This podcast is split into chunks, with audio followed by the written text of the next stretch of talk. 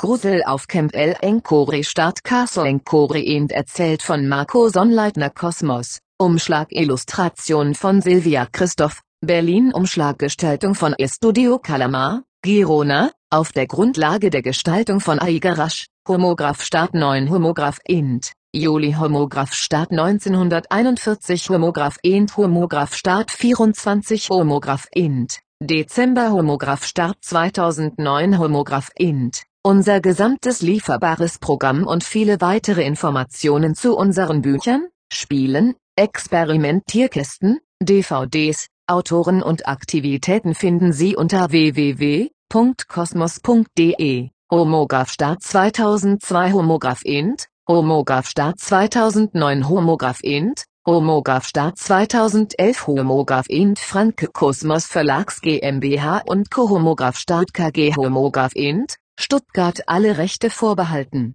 Mit freundlicher Genehmigung der Universität Michigan Encore Start Based Encore and on Encore Start Characters Encore and Encore Start by Encore and Roba Arthur. Homograph Start ISBN Homograph Int Homograph Start 978 Homograph Int Homograph Start 3 Homograph Int Homograph Start 440 Homograph Int Homograph Start 12903 Homograph Int Homograph Start 6 Homograph Int Satz, Doppelpunkt, Stuttgart, E-Book-Konvertierung, Latex Enquiry Start Publishing Enquiry and Enquiry Start Services Enquiry and GmbH, Leipzig. Das Spukschloss dumpf hallte der Schlag von den feuchten Wänden wieder, als die schwere Holztür ins Schloss fiel. Kurz darauf wurden zwei mächtige Eisenriegel vorgeschoben. Für Bob hörte es sich fast an wie ein Stöhnen, als sie über die verrosteten Halterungen kratzten. Dann, nachdem sich das letzte Echo in den modrigen Mauerritzen verkrochen hatte, war es still, still wie in einem Grab. Bob war gefangen. Beklommen sah sich der dritte Detektiv um. Graue, gemauerte Wände türmten sich um ihn. Nur aus einem winzigen vergitterten Mauerloch weit über seinem Kopf sickerte fahles Tageslicht in staubigen Streifen zu ihm herab. Langsam ging er die steinernen, ausgetretenen Stufen hinunter, die zum Grund des düsteren Verlieses führten. Die massiven, grob behauenen Mauersteine glänzten hier und da vor Nässe, und irgendwo tropfte es auch. Pling, plong, pling, plong, unablässig, nervtötend. In einer Ecke befand sich etwas Stroh, grau wie ein räudiges Fell, und es roch streng, Bob mochte gar nicht daran denken, wonach, ein wenig rechts davon lag ein verbeulter Blechnapf auf dem Boden, verkehrt herum, so als könnte er sich nicht ansehen, wohin er hier geraten war, und dann entdeckte Bob die schweren Ringe an der Wand, und die alte Kette darunter, die sich wie eine dunkle, große Schlange auf dem nackten Lehmboden band. Den dritten Detektiv schauderte, diesmal konnte er die Bilder, die in seinem Kopf entstanden, nicht verdrängen. Bilder von ausgezehrten Körpern, von Leid, von Qualen und Entbehrungen. Und als dann auch noch eine große, schwarze Ratte an der Mauer entlang trippelte, packte ihn die Angst. Er musste raus hier, sofort. Keine Sekunde länger würde er es in diesem furchtbaren Kerker aushalten. Hallo? Der Ruf erhallte in der muffigen Luft, die Ratte quiekte und rannte schneller. Sonst passierte nichts. Hallo, hören Sie mich? Bob starrte zur Tür und lief die Stufen wieder hinauf. Aber nichts tat sich. Hallo, hallo, er hämmerte gegen das Holz. Lassen Sie mich raus. Hallo, ungehört verpufften seine Schläge, obwohl der Schmerz an seiner Handkante fast unerträglich war. Warum machte keiner auf? Hallo, die Kälte griff ihm ans Genick, kroch seinen Rücken hinab. Gefangen, allein, Hallo, hey, ich will hier plötzlich wurden die Riegel zurückgezogen, und die Tür öffnete sich mit einem lauten Knarren. Sobald der Spalt groß genug war, zwängte sich Bob hinaus. Hoppla, sieht ganz so aus, als hättest du genug Verlies Encory Start Failing Encory End gehabt. Ein breites Grinsen empfing den dritten Detektiv. Es gehörte Adam Campbell, einem ungefähr Homograph Start 35 Homograph ähnjährigen Mann, dessen blaue Augen schalkhaft blitzten. Mit einer jungenhaften Handbewegung strich er sich die blonden Locken aus der Stirn und klopfte Bob freundschaftlich auf die Schulter kann man wohl sagen. Bob nickte mit großen Augen das ist ja echt gruselig da drin. Meine Güte, nicht wahr? Campbell freute sich sichtlich über Bobs Aussage als hätten da schon Dutzende von Verbrechern ihr schändliches Leben ausgehaucht. Oder, das haben sie wirklich gut hingekriegt, Bob rieb sich die schmerzenden Fäuste und verscheuchte den letzten Rest Beklemmung und offenbar völlig schalldicht. Sie haben mich nicht gehört, als ich gerufen und gegen die Tür gehämmert habe, oder? Keinen Mucks? Campbell verneinte. Er wies mit der Hand den Gang entlang und setzte sich langsam in Bewegung. Das Verlies ist genauso schalldicht wie seine echten Vorbilder. Die Wachen wollten damals ja nicht die ganze Zeit das Gestöhne und Gejammer hören. Wieder grinste er spitzbübisch. Dort geht's lang. Komm mit. Da vorne ist die Folterkammer. Die musst du dir unbedingt ansehen. Bob lächelte verhalten. Campbell machte diese Schlossführung wirklich sehr viel Spaß.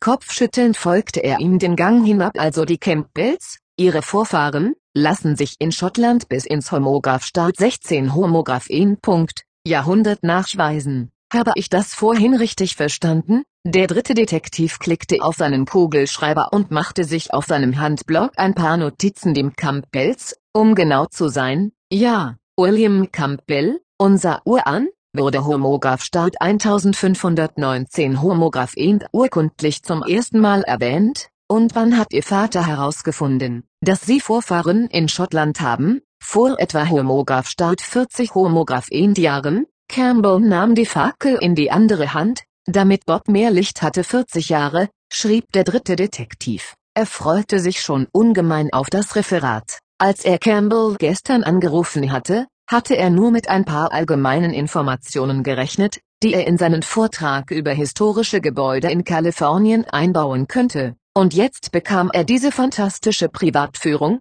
und dann ist Enkore Start der Denkore ihn drüber geflogen, hat das Schloss der Campbells in den Enkore Start Highlands Enkore entdeckt und sich unsterblich in das alte Gemäuer hier verliebt, sagte Campbell und machte ein weit ausholende Handbewegung, so dass das Licht seiner Fackel bizarre Schatten an die Wände malte. Bob blieb verdutzt stehen soll das heißen, dass dieses Schloss hier dasselbe ist, das Nein, Nein, unterbrach ihn Campbell lachend hat es nicht Stein für Stein abtragen lassen und hierüber geschafft, wie das ein paar dieser durchgeknallten Millionäre mit anderen Bauwerken schon getan haben. Er hat es in mühevoller Kleinarbeit abgezeichnet, so exakt wie möglich, und dann hat er es hier oben nachgebaut, zum größten Teil mit seinen eigenen Händen, Campbell legte eine Hand an die kalte Mauer und setzte wehmütig hinzu. Es war sein Lebenswerk, Bob nickte bewundernd wirklich beeindruckend, aber, Campbell deutete auf Bobs Block und lachte, vergiss nicht, Edward in deinem Artikel zu erwähnen. Er hat sich hier fast ebenso viele Schwelen geholt wie Enkori Start der Denkori Ent. Campbell hatte Bob gefragt, ob er denn vielleicht einen Artikel über das Schloss in seiner Schülerzeitung bringen könnte. Den dritten Detektiv hatte die Bitte zwar zunächst gewundert, aber mittlerweile ahnte er, wieso Campbell so sehr daran lag, so imposant das Schloss war, so heruntergekommen war es, die Schäden und Mängel an dem Bauwerk waren unübersehbar, und offenbar hatte Campbell nicht genügend Geld, um das Schloss renovieren oder auch nur einigermaßen instand halten zu können. Daher konnte er jede Art von Werbung gut gebrauchen. Auch in einer Schülerzeitung Edward ist der Butler, oder, Bob nahm sich vor, einen wirklich ausführlichen Artikel zu schreiben. Das war das Mindeste, was er als Gegenleistung für diese Führung tun konnte. Pa, Campbell winkte ab viel mehr als das. Edward ist die gute Seele des Schlosses, er ist Butler, Hausmeister, Verwalter, Zimmermädchen, Hofnarr, Manager, Beichtvater, ach, ich weiß gar nicht, was noch alles. Ohne Edward würde es dieses Schloss gar nicht geben, Manager, Bob sah von seinem Schreibblock auf, weil Campbell vor einer anderen massiven Holztour stehen geblieben war. Na ja, die ganzen Encore-Start-Events Encore-Ent, die hier im Schloss stattfinden, die organisiert vor allem er, mittelalterliche Rollenspiele, Campbell hielt inne und lächelte Bob auffordernd zu, und als der dritte Detektiv nicht gleich verstand, nickte er fast unmerklich zu dem Block in A so, fiel bei Bob der Groschen, und beide grinsten sich vielsagend an mittelalterliche Rollenspiele, spiritistische Sitzungen, spiritistische Sitzungen, notierte Bob gewissenhaft Esoterik-Kongresse, Esoterik-Kongresse, Hochzeiten, Hochzeiten, Bob fragte sich kurz, ob das für die Schüler von Interesse war, schrieb aber brav weiter und Gruselwochenenden, und Gruselwochenenden, doll, Campbell reckte den Daumen in die Höhe und jetzt, auf zur eisernen Jungfrau, die Folterkammer fand Bob fast noch beeindruckender als das,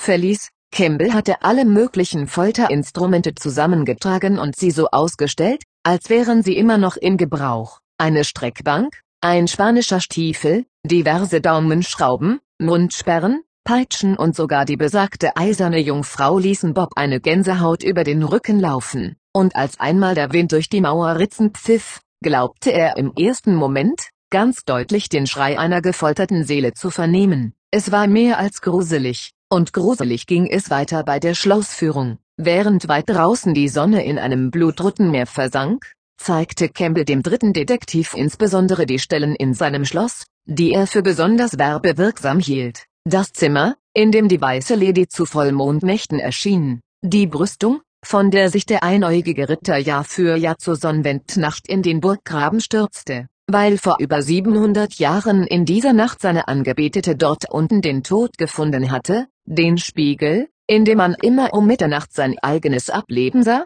das Loch in der Außenwand, das einst von einem Werwolf gerissen worden war, und, und, und, der Einfallsreichtum von Adam Campbell schien schier unerschöpflich zu sein, wenn es darum ging, sich irgendeine neue Charme für sein Schloss auszudenken, und doch fiel es Bob ein ums andere Mal auf, dass Campbell wirklich in großen finanziellen Nöten sein musste. Die Ausstattung des Schlosses war oft verschlissen oder schadhaft, die Einrichtung nicht sonderlich hochwertig, und manche Teile des Schlosses waren so baufällig, dass Campbell sie für Besucher gesperrt hatte, er konnte einfach nicht mehr für ihre Sicherheit und Unversehrtheit garantieren. All die Veranstaltungen, Feste und Angebote, die sich Campbell ausgedacht hatte, warfen offenbar nicht annähernd genügend Geld ab, um das Schloss instand halten zu können. Selbst die Bilder waren in einem bedauernswerten Zustand eher an der Blutrünstige, sagte Campbell und nickte ernst zu dem Bild hin, das sich Bob gerade ansah.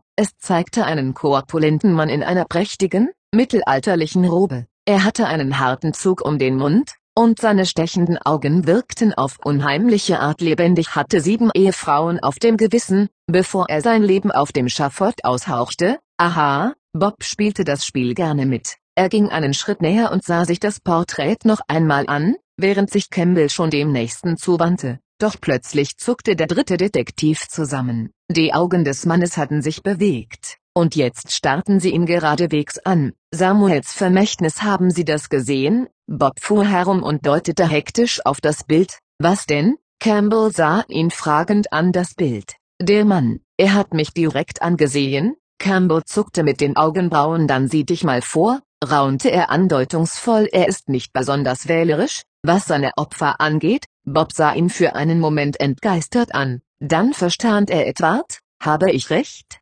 Fast schämte er sich ein bisschen für seine Schreckhaftigkeit ich weiß nicht, wovon du sprichst. Campbell grinste ihn breit an, dann deutete er auf eine große Standuhr, die blechern in einer Ecke tickte schon 8 Uhr durch. Wir müssen uns sputen. Die spiritistische Sitzung beginnt gleich, oh ja, darauf freue ich mich. Campbell hatte Bob noch angeboten, an der spiritistischen Sitzung teilzunehmen, die heute Abend veranstaltet wurde, und der dritte Detektiv hatte begeistert angenommen. So konnte er live bei einem der Encory Start Events Encory End dabei sein und sowohl sein Referat als auch seinen Artikel um ein gruseliges Detail bereichern. M. M. R. Campbell, fiel Bob plötzlich ein. Könnte ich vielleicht mein Diktiergerät mitlaufen lassen? Der dritte Detektiv zog einen kleinen Apparat aus der Tasche, den er sich von Justus geliehen hatte. Der hatte ihn einmal bei einer Fernsehshow gewonnen. Dein Diktiergerät? fragte Campbell verwundert. Wozu na ja, dann könnte ich die Stimmung viel besser einfangen. Außerdem kann ich während der Sitzung ja nicht mitschreiben, oder nein? Da hast du recht. Campbell überlegte kurz meinetwegen. Aber mach es bitte so, dass niemand etwas davon mitbekommt? In Ordnung, natürlich, versprach Bob darauf gebe ich acht. Sie verschließen die große Eingangshalle und liefen über die mächtige Steintreppe hinauf in den ersten Stock. Dort geleitete ihn Campbell an etlichen Gemälden, Rüstungen und Waffen vorbei, bis der Gang an zwei steinernen Wendeltreppen endete. Beide führten jeweils in einen der beiden Ecktürme, die Bob schon von außen bewundert hatte. Wie zwei runzlige Riesenfinger standen sie direkt an der Klippe und blickten weit ins Meer hinaus. Campbell nahm die rechte Treppe und wo geht's hier hin? wollte Bob wissen und zeigte die andere Treppe hinauf. Campbell antwortete nicht gleich. Er schluckte, blinzelte und sagte dann kurz angebunden, der Turm ist gesperrt. Bob wunderte sich für einen Moment, denn eine Antwort war das nicht. Aus irgendeinem Grund wollte Campbell ihm nicht mehr sagen, aber er hackte nicht nach. Die Wendeltreppe schraubte sich im Inneren des Ostturms immer weiter nach oben und endete schließlich in einem Durchlass am Rand eines Dachzimmers. Das erste, was Bob sah, als ihn die Stufen über Fußbodenhöhe trugen, waren ein Dutzend Beine. Die Gäste waren schon da. Ah, willkommen, Mrs. Everett. Campbell betrat den Raum und ging mit ausgestreckter Hand auf einen der Gäste zu. Eine ältere Frau mit schlohweißem Haar und dicker Brille hat sie Edwards schon heraufgeführt. Das ist schön, Edward, erwiderte die Frau spitz. Edward war nicht da, ich habe mir erlaubt, uns selbst heraufzugeleiten, zumal ich ja schon des Öfteren hier war. Edward war nicht da, wunderte sich Campbell. Oh, das tut mir leid, entschuldigte er sich bei der sichtlich missgestimmten Frau. Verzeihen Sie bitte, dann begrüßte er, nicht ohne vorher noch einmal nachdenklich die Stirn zu runzeln, den nächsten Gast, nachdem er allen die Hand geschüttelt und ein kurzes, freundliches Wort mit ihnen gewechselt hatte, stellte er Bob vor. Er nannte ihn einen Novizen der mystischen Wissenschaften und setzte dabei eine verschwörerische Miene auf. Außer Mrs. Everett nahmen noch fünf weitere Personen an der Sitzung teil. Ihre Freundin Mrs. Harcourt, die so schüchtern war, dass sie Bob kaum in die Augen sehen konnte. Irgendwie erinnerte sie den dritten Detektiv an eine Spitzmaus. Dann M.R. Clayton, ein schweigsamer, gebückt gehender Herr, der sich hinter einem großen Bart versteckte, M.R. Prescott, ein gut gekleideter Mann in mittleren Jahren, der arrogant über Bob hinwegsah, und Bill Weaver und sein Sohn Max, beide sehr nett und zugänglich, wollten uns das Geisterspektakel auch mal ansehen, raunte Bill Bob ins Ohr, dann lachte er tief und gurgelnd also gut, Campbell klatschte auffordernd in die Hände dann wollen wir uns mal an unsere Plätze begeben und sehen, was uns die Geister heute mitzuteilen haben. Bob, setzt du dich bitte neben mich? Der dritte Detektiv nickte und folgte Campbell an den großen, runden Eichenholztisch, der in der Mitte des Raumes aufgestellt war. Ansonsten fanden sich in dem Turmzimmer, dessen Innenwände ein regelmäßiges Achteck bildeten, noch vier raumhohe Bücherregale mit zahllosen alten Büchern sowie jeweils dazwischen vier Butzen Scheibenfenster, die von fadenscheinigen Vorhängen eingerahmt waren. Über dem Tisch hing ein alter Lüster, und den Boden zierte ein runder, leider abgewetzter Perserteppich. Nachdem alle sich gesetzt hatten, entzündete Campbell vier Kerzen, die er in die Fensternischen stellte, und löschte das Licht, da nahm auch er Platz. Bob griff noch einmal unauffällig in seine Jackentasche und zog sein Diktiergerät hervor. Er drückte auf den roten Aufnahmeknopf und schob den Apparat wieder ein. Lasst uns die Hände auf den Tisch legen, sagte Campbell mit leiser Stimme. Sie müssen sich berühren, so dass wir einen geschlossenen Kreis bilden. Nirgendwo darf ein Lücke sein. Alle Daten wie geheißen und legten ihre Hände mit gespreizten Fingern auf den Tisch. Jeder führte erst seine eigenen Hände zusammen und berührte dann die Finger des Nachbarn gut, und nun schließen wir die Augen. Bob machte die Augen zu, linste dann aber noch einmal unter einem Lied hervor. Alle folgten Campbells Anweisungen, keiner schummelte. Schließlich schloss auch er die Augen atmet ruhig ein und aus, Campbells Stimme hatte einen Edensk, Bob lauschte angestrengt. Was würde passieren? Was hatte sich Campbell einfallen lassen? Es blieb ruhig. Eine Minute Encory start Virgin Encory End, zwei Minuten, Holz knarrte irgendwo, und Mrs. Harcourt stieß einen Spitzenschrei aus. Dann war es wieder ruhig. Bill Weaver räusperte sich. Offenbar wurde ihm langweilig. Ein Scharren hinter einer Wand. Mäuse, Ratten. Plötzlich hauchte Campbell. Ich spüre etwas. Ich auch. Piepste Mrs. Harcourt.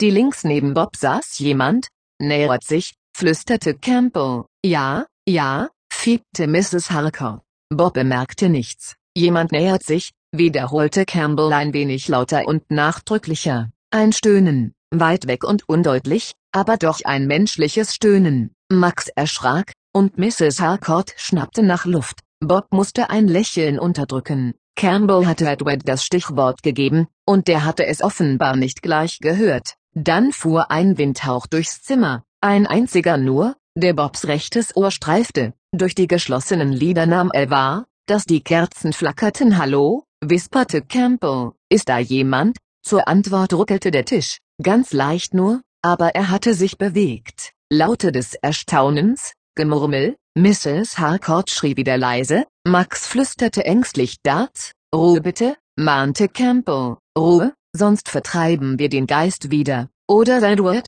der auf irgendwelche Hydraulikknöpfe drückt, schmunzelte Bob in sich hinein. Nach wenigen Augenblicken war es erneut still, kein Wind, kein Stöhnen, die Kerzen leuchteten gleichmäßig, doch auf einmal hob sich der Tisch auf einer Seite in die Höhe und krachte mit lautem Gepolter wieder zu Boden. Achtet auf die Hände. Die Hände, befahl Campbell in die aufkommende Unruhe hinein. Lass den Kreis geschlossen, und dann fragte er mit fester Stimme, wer bist du, sag uns deinen Namen, ein Laut, unverständlich, dumpf, aber doch so etwas wie eine Antwort. Alle verstummten Sag uns deinen Namen, wiederholte Campbell. Wie heißt du, Samuel? Eine menschliche Stimme und doch, unwirklich, leblos, geisterhaft, als käme sie aus einer Gruft Samuel, ist das dein Name? Das hatte Bob auch verstanden. Samuel Samuel, sagte die Stimme lauter und deutlicher Samuel also, Campbell hielt kurz inne und sagte dann feierlich, Samuel, wir begrüßen dich, sei uns willkommen,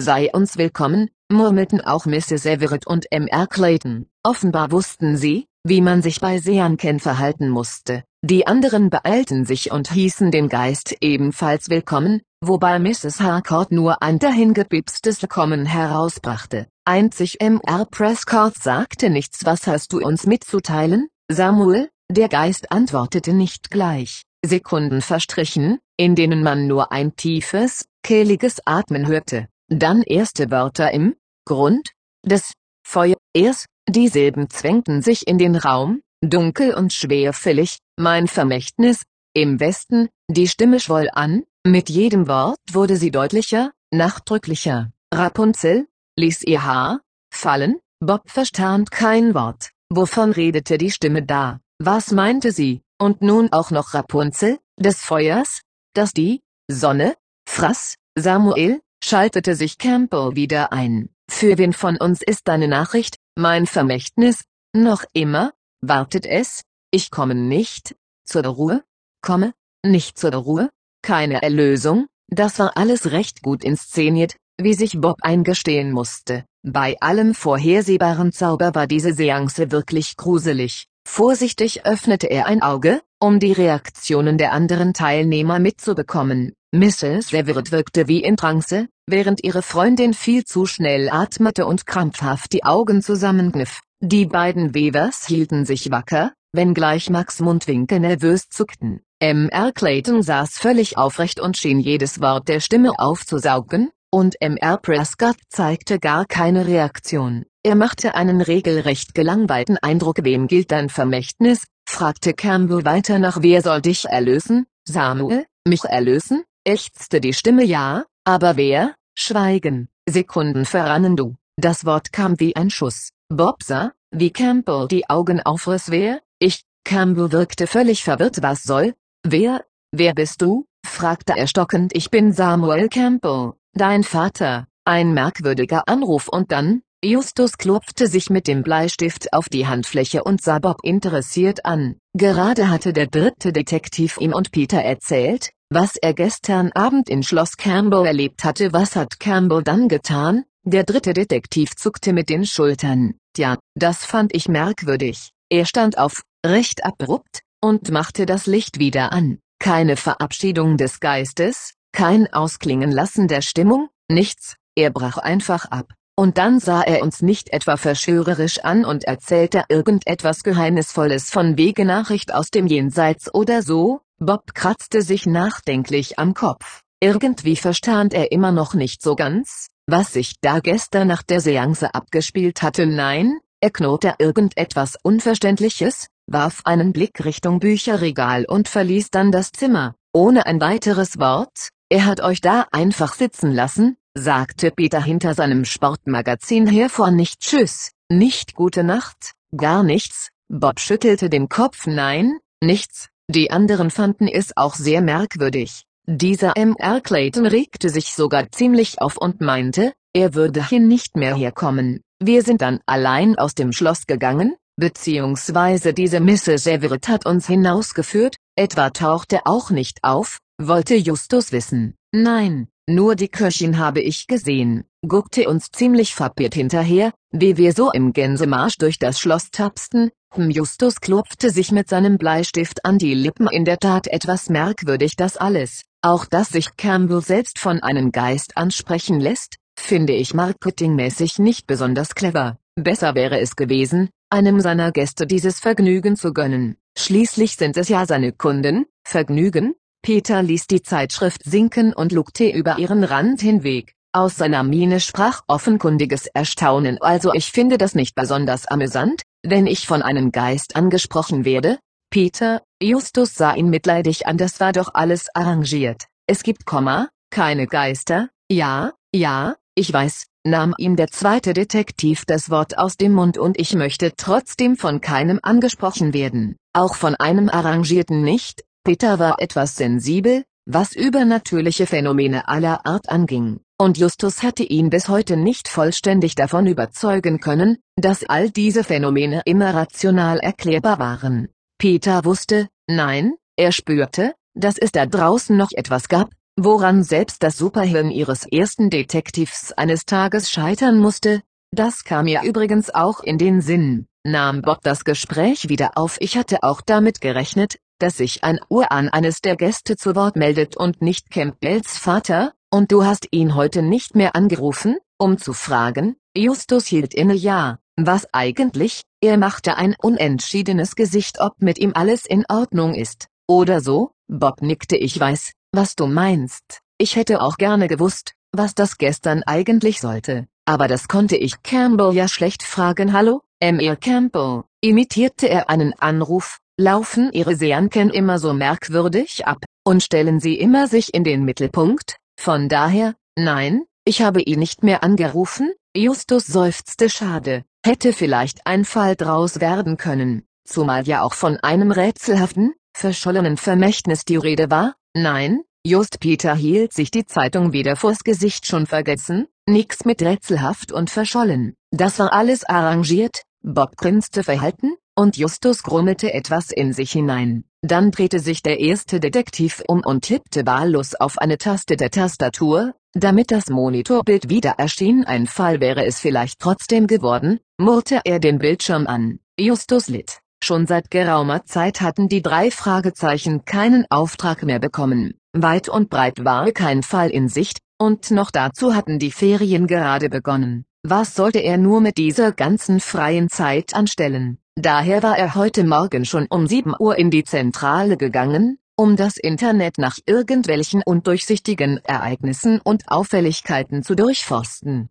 Vielleicht versteckte sich ja doch irgendwo in der näheren Umgebung ein Fall für die drei Detektive, außerdem war er in der Zentrale vor seiner Tante Mathilda sicher. Justus lebte bei seiner Tante und seinem Onkel Titus, seit seine Eltern vor vielen Jahren bei einem Flugzeugabsturz ums Leben gekommen waren. Die beiden waren zwar herzensgute Menschen, fanden aber in ihrem Gebrauchtwarencenter immer etwas zu tun, auch für Justus, Daher verzog sich der erste Detektiv gerne in die Zentrale, wo er den Aufträgen seiner Tante zumindest manchmal entkommen konnte. Denn hierhin, in den alten Campinganhänger, verirrte sie sich nur äußerst selten. Das lag zum einen daran, dass er unter einem riesigen Berg von Schrott versteckt lag, und zum anderen musste man durch enge Tunnel und Gänge kriechen, um überhaupt ins Innere des Wohnwagens gelangen zu können. Hier drin hatten sich die drei Jungen über lange Jahre die Zentrale ihres Detektivunternehmens eingerichtet, und es fand sich dort auch alles, was man für so ein Unternehmen benötigte, ein Computer mit Internetanschluss und Drucker, ein Telefon mit Anrufbeantworter und Faxgerät, ein Kopierer, diverse Möbel, denen ihr Alter schon deutlich anzusehen war, und im hinteren Teil des Anhängers sogar eine Dunkelkammer und ein kleines Labor. Von hier aus starteten sie ihre Untersuchungen, hier liefen alle Fäden zusammen, nur im Moment eben nicht. Es gab keinen Fall, und Justus bekam auch mehr und mehr den Eindruck, als würde das so bleiben. Während Bob an seinem Artikel weiterschrieb und Peter die neuesten Sportgeräte bewunderte, klickte sich Justus durch sämtliche Lokalseiten des Internets. Doch in Rocky Encore Stadt Beach Encore und Umgebung ging alles seinen gewohnten Gang. Es herrschte ein beinahe schon aufreizender Frieden in der Stadt. Nicht einmal eine Katze wurde vermisst Justus, Peter, Bob, gellte auf einmal ein Schrei über den Schrottplatz. Unwillkürlich zogen die drei Jungen die Köpfe ein. Tante Mathilda, der Schrei hatte nach Arbeit geklungen. Nach viel Arbeit, Essen ist fertig, die Köpfe wurden wieder ausgefahren. Drei Steine plumpsten von drei Herzen. Oh Mann, hab ich Kohldampf? sagte Peter und stand aus seinem Sessel auf. Meistens durften er und Bob bei der Familie Jonas mitessen, und da Tante Mathilda eine hervorragende Köchin war, schmeckte das Essen auch immer vorzüglich hm. Ich rieche Burger, Bob hob die Nase in die Luft und witterte mit extra viel Fleisch, Mayo und Ketchup. Da riechst du falsch, sagte Justus lapidar und fuhr den Computer herunter. Meines Wissens gibt es heute Abend Ratatouille, Rata was? fragte Peter verdutzt ein französisches Gericht mit ziemlich viel Gemüse, kein Fleisch, keine Mayo, kein Ketchup. Tante Mathilda hat mal wieder ihre neue Rezepte-Versuchsphase, sich einander skeptisch ansehen verschließen Peter und Bob die Zentrale, und Justus folgte ihnen. Durch den kunstvoll angelegten Tunnel gelangten sie zum kalten Tor, einer riesigen Kühlschranktür, die sie hinaus auf den Schrottplatz führte. Dort liefen sie zwischen Stapeln alter Reifen, diversen Elektrogeräten, Metallschrott, Holzresten, Möbeln, Bildern, Kleiderpuppen, zwei alten Riesenradgondeln, Kisten voller Ramsch und was Titus Jonas sonst noch so alles herangeschafft hatte vorbei Richtung Wohnhaus, und Justus sollte Recht behalten. Als die drei, in die Jonaske Küche traten, stellte Tante Mathilda gerade eine riesige Auflaufform auf den Tisch, in der ein buntes Allerlei von Gemüse dampfte. So Jungs, dann setzt euch, sagte sie gut gelaunt, mit einem großen Schöpflöffel füllte sie die Teller, matschiges Gemüse ertrank in einer rötlichen Soße, heute gibt's mal was Gesundes. Mit vielen Vitaminen, ja, sieht richtig, lecker aus, erwiderte Peter, der misstrauisch auf die Teller starrte. Hm, schmeckt sicher gut, meinte Bob halbherzig davon bin ich überzeugt, sagte Tante Mathilda, die den zweifelnden Unterton der beiden nicht bemerkt zu haben schien. Da gibt's doch auch Brot dazu, oder, meldete sich Onkel Titus zu Wort, der bereits an seinem angestammten Platz saß. OUI, Baguette, Vodila, Tante Mathilda nahm ein überlanges Weißbrot von der Anrichte und hielt es wie ein Schwert vor sich ebenfalls französisch, na, da bin ich ja mal gespannt, auch Onkel Titus klang nicht so, als würde er sich sonderlich auf das Essen freuen, doch zur Überraschung aller schmeckte das Gericht wirklich gut. Die drei Jungen hatten sich zwar erst behutsam mit ihren Gabeln an das Gemüse herangetastet, aber nach den ersten Bissen stellten sie fest, dass das Essen viel schlimmer aussah, als es schmeckte. Als sich Justus jedoch gerade den zweiten Teller auftun wollte, klingelte ein Handy Justus, hast du dieses nervtötende Monstrum etwa zum Essen mitgebracht? Tante Mathilda sah ihn tadelnd an. Tut mir leid, Justus setzte eine schuldbewusste Miene auf, aber wenn sie nicht erreichbar waren, würden sie nie einen neuen Fall an Land ziehen. Deswegen trug er das Handy der drei, im Augenblick immer bei sich erst wird fertig gegessen, wenn es wichtig ist, ruft derjenige sicher nochmal an, Tante Mathilda deutete unmissverständlich auf Justus Teller ich mach's ganz kurz, versprochen, erwiderte Justus und stand auf. Unter den protestierenden Blicken seiner Tante ging er auf den Gang hinaus, doch ein paar Sekunden später war er wieder in der Küche für dich, sagte er zu Bob und hielt ihm das Handy hin für mich, erwiderte Bob mit vollem Mund wer ist es denn, Adam Campbell, Campbell, Bob wischte sich den Mund mit einer Serviette ab und stand auf. Er ging um den Tisch herum und nahm von Justus das Handy entgegen. Was will er denn? flüsterte er, während er die Hand über die Sprechöffnung hielt wollte er mir nichts sagen, antwortete Justus. Bob warf Tante Mathilda einen entschuldigenden Blick zu und ging nun ebenfalls auf den Gang hinaus. Draußen drückte er den Apparat ans Ohr und sagte, hier Bob Andrews, M.R. Campbell. Aufmerksam hörte er zu, was ihm Adam Campbell zu sagen hatte ja, richtig, HM, seine Miene wurde ernster, natürlich, gar kein Problem. Jetzt dann gleich? Gut, aber, wenn ich fragen darf, warum wollen Sie das? Seltsame Umstände? Aha, und welche? Ah ja, gut, natürlich, als Campbell zu Ende gesprochen hatte, schwieg Bob für ein paar Sekunden und meinte dann, Mr. Campbell, natürlich werde ich Ihrer Bitte nachkommen, aber wenn Sie mir die Frage gestatten, was ist der Grund für Ihre Besorgnis, Eine kurze Pause folgte, in der Campbell irgendetwas erwiderte. Bob sagte hierauf nichts mehr, er starrte nur fassungslos vor sich hin. Enquiry Start Arrangements Enquiry and es tut was? Peter sah Bob ungläubig an. Der dritte Detektiv hatte seine beiden Freunde nach dem Essen noch einmal in die Zentrale gelotst, wo er ihnen gerade von dem Telefonat mit Campbell erzählt hatte. Und was Peter da eben gehört hatte, konnte er kaum glauben es spukt in seinem Schloss, wiederholte Bob Campbells Schlussfolgerung ja, aber, aber, aber, soll es das nicht? Ich meine, das ist doch ein sozusagen offizielles Spuckschloss. Dieser Campbell verdient doch damit sein Geld, wie du uns berichtet hast. Ja, schon, wand sich Bob,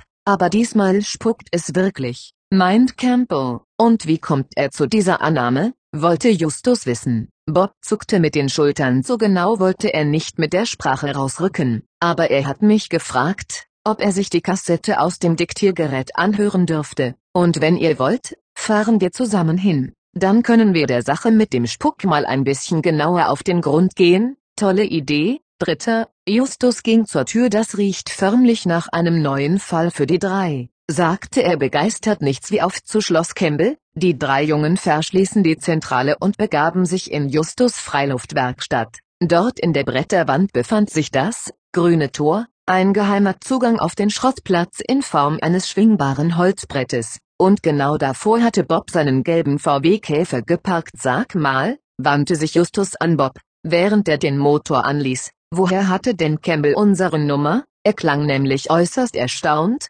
als ich mich mit Justus Jonas von den drei Detektiven meldete, und dachte schon, er hätte sich verwählt, er hat erst bei mir zu Hause angerufen, und meine Mutter gab ihm dann unsere Handynummer, erklärte Bob und reihte sich in den Verkehr ein. Justus nickte okay, dann fasse ich noch einmal zusammen, was ich von deinen gestrigen Erlebnissen behalten habe, und du korrigierst oder ergänzt mich. In Ordnung, soweit es der Verkehr zulässt, gerne, Bob setzte den Blinker schießlos, die Fahrt führte die drei Jungen aus Rocky Encore Start Beach Encore hinaus zum Highway Nummer 1, der sich von Los Angeles bis weit hinter San Francisco an der gesamten Pazifikküste entlang schlängelte. Vorbei an Malibu fuhr Bob immer weiter nach Nordwesten Richtung Oxnard und Ventura, und die ganze Zeit über rekapitulierte Justus seine Ausführungen über den Besuch bei Adam Campbell. Er wollte völlig im Bilde sein, wenn sie nachher Campbell zu den gestrigen Vorgängen befragten, und es zeigte sich, dass der erste Detektiv dank seines famosen Gedächtnisses fast alles behalten hatte. Bob musste kaum etwas hinzufügen und wieso will er die Kassette anhören? fragte Peter, als sie durch Ventura fuhren. Bob schüttelte den Kopf ich nehme an, er erhofft sich irgendwelche Hinweise, aber welcher Art und worüber, das hat er mir nicht gesagt. Kurz hinter Carpinteria nahm Bob eine Schotterstraße und bog vom Ventura Encore Start Freeway Encore End nach links zum Meer hin ab. Als sie zwischen mächtigen Klippen hindurch um eine Kurve gefahren waren, lag Schloss Campbell direkt vor ihnen. Boah, staunte Peter ist ja unglaublich, mit seinen gewaltigen Mauern, den Türmen, Wehrgängen, Zinnen und schindelbedeckten, steilen Dächern hakte es wie ein Trugbild aus dem Mittelalter vor ihnen auf. Die Abendsonne spiegelte sich in seinen unzähligen Fenstern, und dahinter glitzerte der Pazifik wie ein Meer von Perlen ja, bestätigte Bob, sieht von weitem faszinierend aus, aber wenn man näher rangeht, bröckelt das alte Gemäuer an allen Ecken und Enden, ihr werdet es sehen, der dritte Detektiv lenkte seinen Wagen durch das Eingangstor und ließ ihn am Ziehbrunnen und dem Haus des Gärtners vorbei bis vor das große Portal rollen. Dahinter begannen die ehemaligen Pferdeställe, die aber mittlerweile zu Wohngebäuden umgewandelt worden waren. Hier quartierte Campbell unter anderem seine Gäste ein, wenn sie über Nacht blieben. Die drei Jungen stiegen aus und liefen die drei Stufen hinauf zum Eingang. Doppelt so groß wie sie selbst, machten die beiden hölzernen Türflügel einen ehrfurchtgebietenden Eindruck. Das Wappen darüber zeigte einen Greif auf silbernem Grund. Peter drückte den Klingelknopf aus Messing neben dem rechten Türflügel, aber nichts tat sich kaputt, beschied Bob knapp und ergriff den mächtigen Türklopfer. Dreimal ließ er ihn auf das Holz sausen. Wenig später öffnete sich die linke Tür, und Adam Campbell trat heraus. Hallo Bob, begrüßte er den dritten Detektiv schön, dass du so schnell kommen konntest. Ein wenig unsicher lächelte er Justus und Peter an. Hast du Freunde mitgebracht? Erst jetzt wurde Bob bewusst, dass er Campbell vorher hätte fragen sollen, ob er Justus und Peter mitbringen darf. Denn die Angelegenheit war doch sehr heikel, und Campbell wollte sicher nicht, dass allzu viel Leute davon erfuhren. Das ist Justus und das Peter, stellte er die beiden vor und fügte ein wenig schuldbewusst hinzu, ich hoffe, Sie haben nichts dagegen, NNN, ein, nein, nicht im geringsten, die Antwort kam mit Verzögerung und hörte sich auch nicht wirklich überzeugend an. Dennoch schüttelte er allen die Hand und bat sie einzutreten. Kommt rein, er hielt den Türflügel auf und ließ die drei Fragezeichen ins Schloss gehen. Drinnen umfing die Jungen ein düstere Kühle, wie das Innere einer Kirche tat sich die mächtige Eingangshalle vor ihnen auf. Nur wenig Tageslicht fiel durch die matten Fenster und versickerte in zahllosen Nischen und Ecken. Überall hingen Gemälde und Wandteppiche, Wappenschilde und Waffen, und in den vier äußersten Ecken standen bedrohliche Rüstungen Wache. Doch so beeindruckend auch Justus und Peter die Szenerie fanden, so schnell erkannten sie, dass Bob recht gehabt hatte. Die Rüstungen waren zerbeult und glanzlos, die Teppiche zerschlissen, manche Fenster hatten einen Sprung oder sogar ein Loch. Alles sah etwas heruntergekommen und fast ein wenig traurig aus. Lasst uns in mein Arbeitszimmer gehen, sagte Campbell und lief voraus. Seine Schritte klangen hohl von dem nackten Steinboden wieder. Auf der anderen Seite der Eingangshalle führte ein gewölbter Gang in den landeinwärts gerichteten Teil des Schlosses, Dort hinein führte Campbell die drei Jungen und betrat gleich das zweite Zimmer auf der linken Seite. Wieder ließ er den Jungen den Vortritt und folgte ihnen dann. Sie betraten ein holzgetäfeltes Zimmer, das deutlich nach einem Büro aussah. Ein großer Schreibtisch war übersät mit Papieren, aus denen ein alter Monitor herausragte. Rechts standen Regale mit zahlreichen Ordnern und links eine Kommode mit Hängeregister. Setzt euch, Campbell wies auf eine kleine Sitzgruppe aus abgewetztem, grünem Leder. Auf dem Tisch davor standen eine Karaffe mit Limonade und ein Teller mit Keksen und Greif zu, die drei Jungen ließen sich nebeneinander auf der Couch nieder. Sie fühlten sich ziemlich unbehaglich, weil offenkundig war, dass sie Campbell mit ihrem Besuch zu dritt überrumpelt hatten. Zudem wirkte der Mann angespannt, und ein müder Schatten lag um seine Augen. Für einen Moment herrschte ein peinliches Schweigen. Schließlich entschied sich Justus für den direkten Weg, M.R. Campbell, begann er, Bob hat Peter und mich darüber unterrichtet, dass gestern bei der Seance wohl nicht alles so lief, wie sie sich das vorgestellt hatten, und dass sie nun der Meinung sind, irgendetwas gehe in ihrem Schloss nicht mit rechten Dingen zu, ah ja, Campbell lächelte bemüht, es wurde immer deutlicher, wie unangenehm ihm das alles war und dass wir alle mitgekommen sind, liegt nicht etwa daran, dass wir neugierig wären, wie ich Ihnen versichern darf. Nein, es ist vielmehr so, dass wir einige Erfahrungen im Umgang mit, Justus zögerte kurz, mysteriösen Vorkommnissen haben und Ihnen womöglich Hilfe anbieten könnten, Campbell sah auf. Ihr habt Erfahrung mit so etwas, Bob nickte wir betreiben ein kleines Detektivunternehmen unten in Rocky Encory Stadt Beach Encory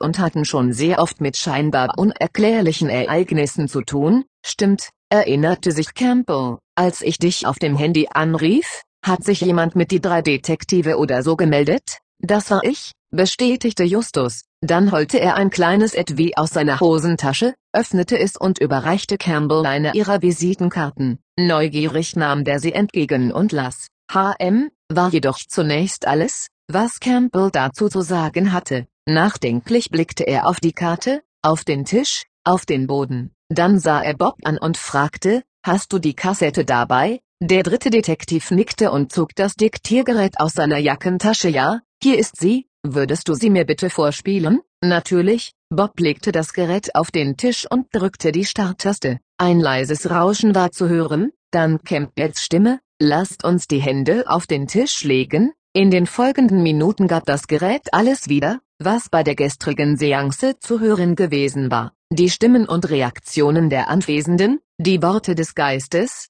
sogar der Windzug und das Poltern des Tisches waren auf dem Band. Alles war so deutlich und lebensecht, dass ein guter Teil der gruseligen Stimmung vermittelt wurde, die gestern Abend geherrscht hatte. Als die Aufnahme zu Ende war, drückte Bob die Stopptaste. Campbell lehnte sich zurück und schloss die Augen. Dann, urplötzlich, beugte er sich nach vorne und schüttelte heftig den Kopf. Ich verstehe das einfach nicht, ich versteh's nicht, stieß er hervor. Bob sah seine Freunde an. Dann fragte er unsicher, was verstehen Sie nicht, Emma Campbell, Sie meinten ja am Telefon, dass es bei Ihnen spuke, aber wir können ehrlich gesagt nichts Ungewöhnliches auf dem Band hören, die drei, hatten sich auf der Herfahrt das Band natürlich noch einmal angehört, doch ihnen war nichts aufgefallen, was ihnen merkwürdig vorgekommen wäre spuken, Campbell lächelte bitter, ja, vielleicht spuckt es, keine Ahnung, ich weiß einfach nicht, wie ich mir das sonst alles erklären soll, was denn,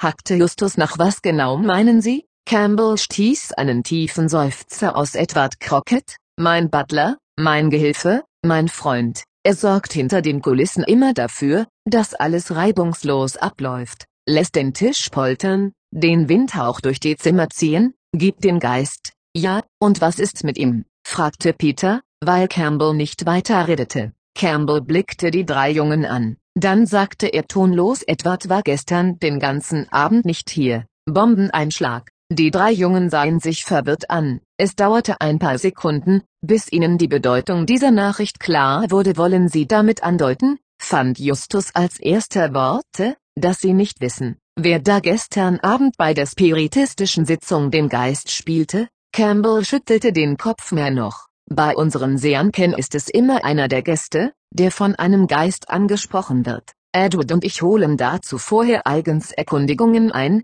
recherchieren, stöbern bisweilen sogar in Akten und Archiven herum. Wir geben uns wirklich sehr viel Mühe. Gestern nun wollten wir einen Urahn der Familie Weaver auferstehen lassen, aber dann, Campbell verstummte und sah ausdruckslos zu Boden, ein nervöses Zucken spielte um sein rechtes Augenlid, dann meldete sich ihr Vater aus dem Jenseits, vervollständigte Peter den Satz, den zweiten Detektiv rüstelte, ihm war, als verbreitete das Schloss auf einmal eine beunruhigende Atmosphäre das sicher nicht, widersprach ihm allerdings Justus sofort, was immer sich gestern Abend abgespielt hat, ein Geist war dafür nicht verantwortlich, Campbell hob langsam den Kopf. Bist du dir da so sicher, ich meine, das war die Stimme meines Vaters, und wie gesagt, Edward war nicht hier, wie sonst ließe sich das alles erklären, wenn nicht, wenn nicht, der Mann schlug die Hände vors Gesicht. Er machte einen nahezu verzweifelten Eindruck, wie er da saß. Mr. Campbell, ergriff nun Bob das Wort, wenn Sie wollen, werden wir diesen Ungereimtheiten nachgehen. Wir haben wirklich sehr viel Erfahrung in solchen Dingen,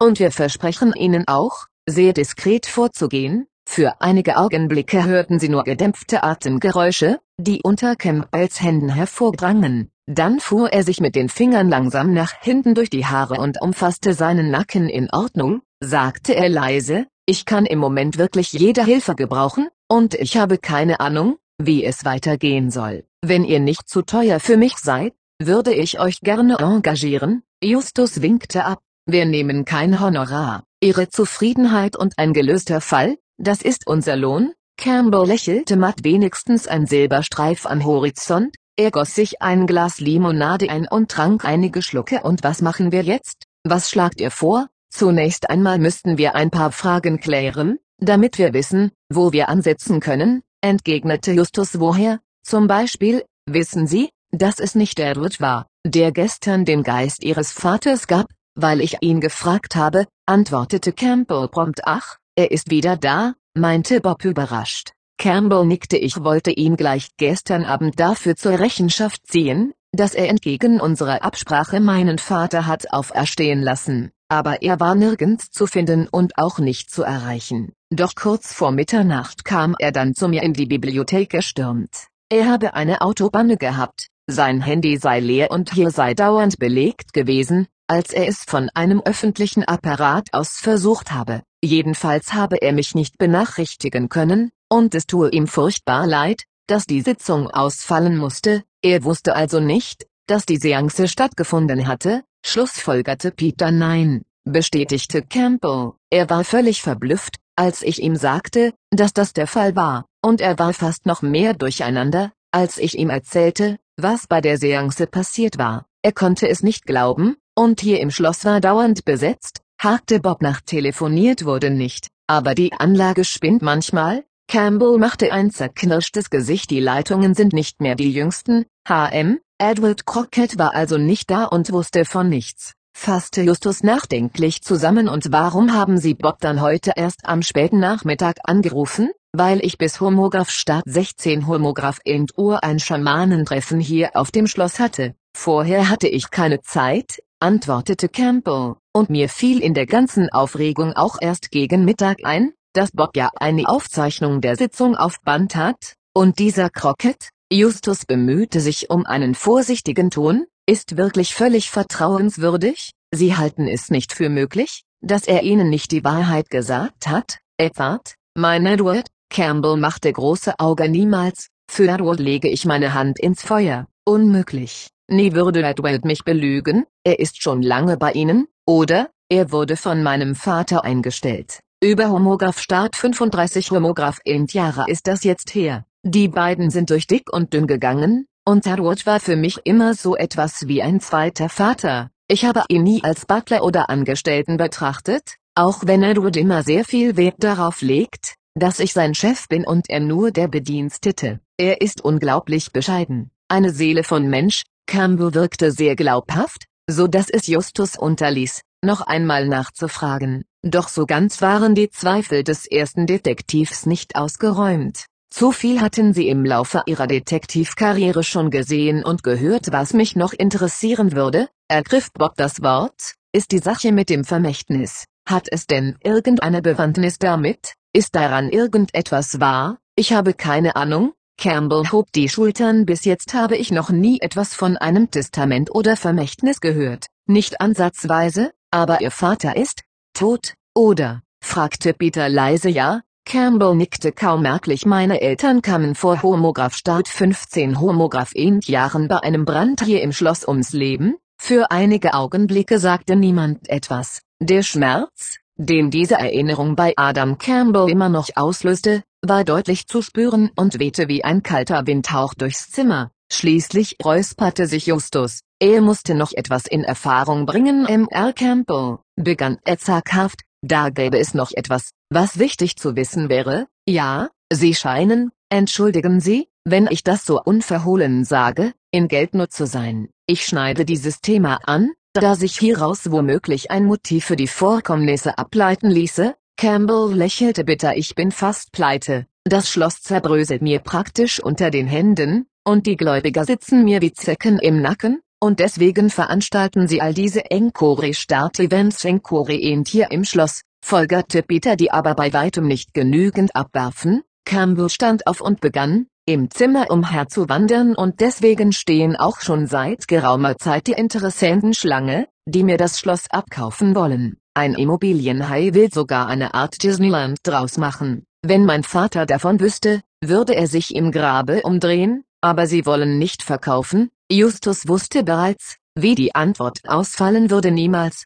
Campbell machte eine unmissverständliche Handbewegung. Das ist das Letzte, was ich tun würde. Dieses Schloss ist mein Zuhause, meine Vergangenheit, meine ganze Familie lebte hier, und es wird sicher auch meine Zukunft sein. Den letzten Satz sagte er fast ein wenig trotzig apropos Familie, fiel Bob ein haben Sie noch Verwandte? Campbell blieb stehen, und sein Blick verdüsterte sich Onkel Henry, den Bruder meines Vaters, und wo lebt er? In einer Wohnung in den umgebauten Stallungen, ach, hier, im Schloss, ich sagte ja, dass die ganze Familie hier lebt, erwiderte Campbell beinahe ein wenig ungehalten. Justus zögerte ihr Verhältnis scheint nicht das Beste zu sein, oder irre ich mich? Campbell verschränkte die Arme vor der Brust. Henry würde lieber heute als morgen verkaufen, wenn ihm das Schloss gehörte, antwortete er bitter aber es gehört ihnen, da es kein Testament gibt, das etwas anderes besagt, ja, doch ihr Onkel darf hier wohnen, Campbell verzog das Gesicht, und eine steile Falte bildete sich zwischen seinen Brauen. Ich lasse ihn hier wohnen. Ich bringe es einfach nicht fertig, ihn auf die Straße zu setzen, obwohl er mir weiß Gott schon oft genug Anlass dazu geboten hätte. Die drei Fragezeichen verständigten sich mit kurzen Blicken. Auf diesen Henry würden sie ein Auge haben, so viel war gewiss und wer lebt noch alles im Schloss? Justus sah an Campbell vorbei aus dem Fenster. Draußen wurden die Schatten immer länger außer mir, Henry und Edward noch ämmerlich, der Gärtner, und Miss Davis, die Köchin, wäre es vielleicht möglich, sie kurz kennenzulernen, damit wir einen Eindruck haben von den Personen, die sie umgeben? Lech treibt sich irgendwo draußen rum, Jenna bereitet sicher das Abendbrot, und auf Henry habe ich im Moment gar keine Lust, antwortete Campbell, aber ich kann nachher Edward läuten. Campbell ging zur Tür und zog an einer schweren Kordel, die daneben von der Decke hing eine Idee von Edward, erklärte er so eine Art vorsintflutliche Gegensprechanlage. Wenn man an den Kordeln zieht, leuchtet in seinem Zimmer, im Hauswirtschaftsraum, in der Küche und im großen Saal ein bestimmtes Licht an einer Anzeige auf und er weiß, wohin er gerufen wird. Ich find's schrecklich versnobbt, aber Edward gefällt es, die Jungen nickten etwas irritiert und warteten. Nach drei Minuten war Crockett noch nicht da, und Campbell läutete abermals. Doch Crockett kam nicht seltsam, Campbell rieb sich das Kinn vielleicht ist die Anlage mittlerweile auch hin, lasst uns zu Edward gehen. Vermutlich ist er in seinem Zimmer und erledigt irgendeinen Verwaltungskram. Sie verschließen das Büro und liefen zurück in die Eingangshalle. Dort nahmen sie die große Treppe in den ersten Stock und folgten dem Gang, den Bob schon kannte. Aber diesmal führte sie Campbell nicht bis ans Ende, wo der Aufgang zu den beiden Türmen lag, sondern klopfte an eine Zimmertür, die auf halbem Weg auf der rechten Seite lag. Edward, bist du da drin? rief Campbell. Keine Antwort Edward,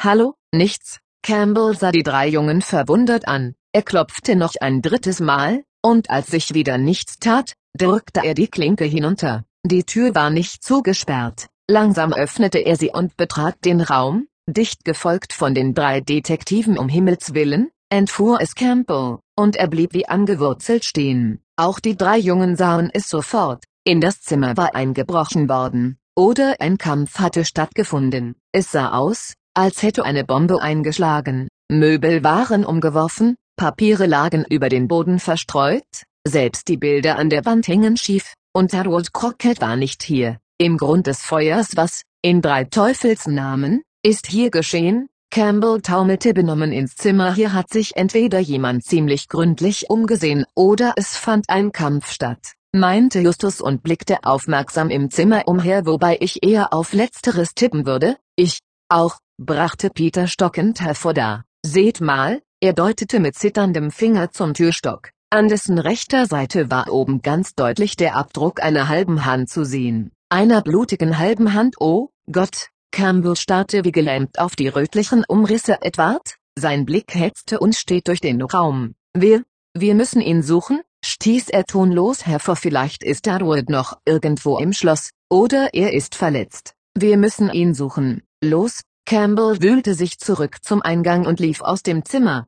Peter und Bob wollten hinterher, doch Justus bedeutete seinen beiden Freunden mit einem Kopfschütteln, dass sie hier bleiben sollten. Ich denke nicht, dass das viel Sinn macht, sagte er knapp.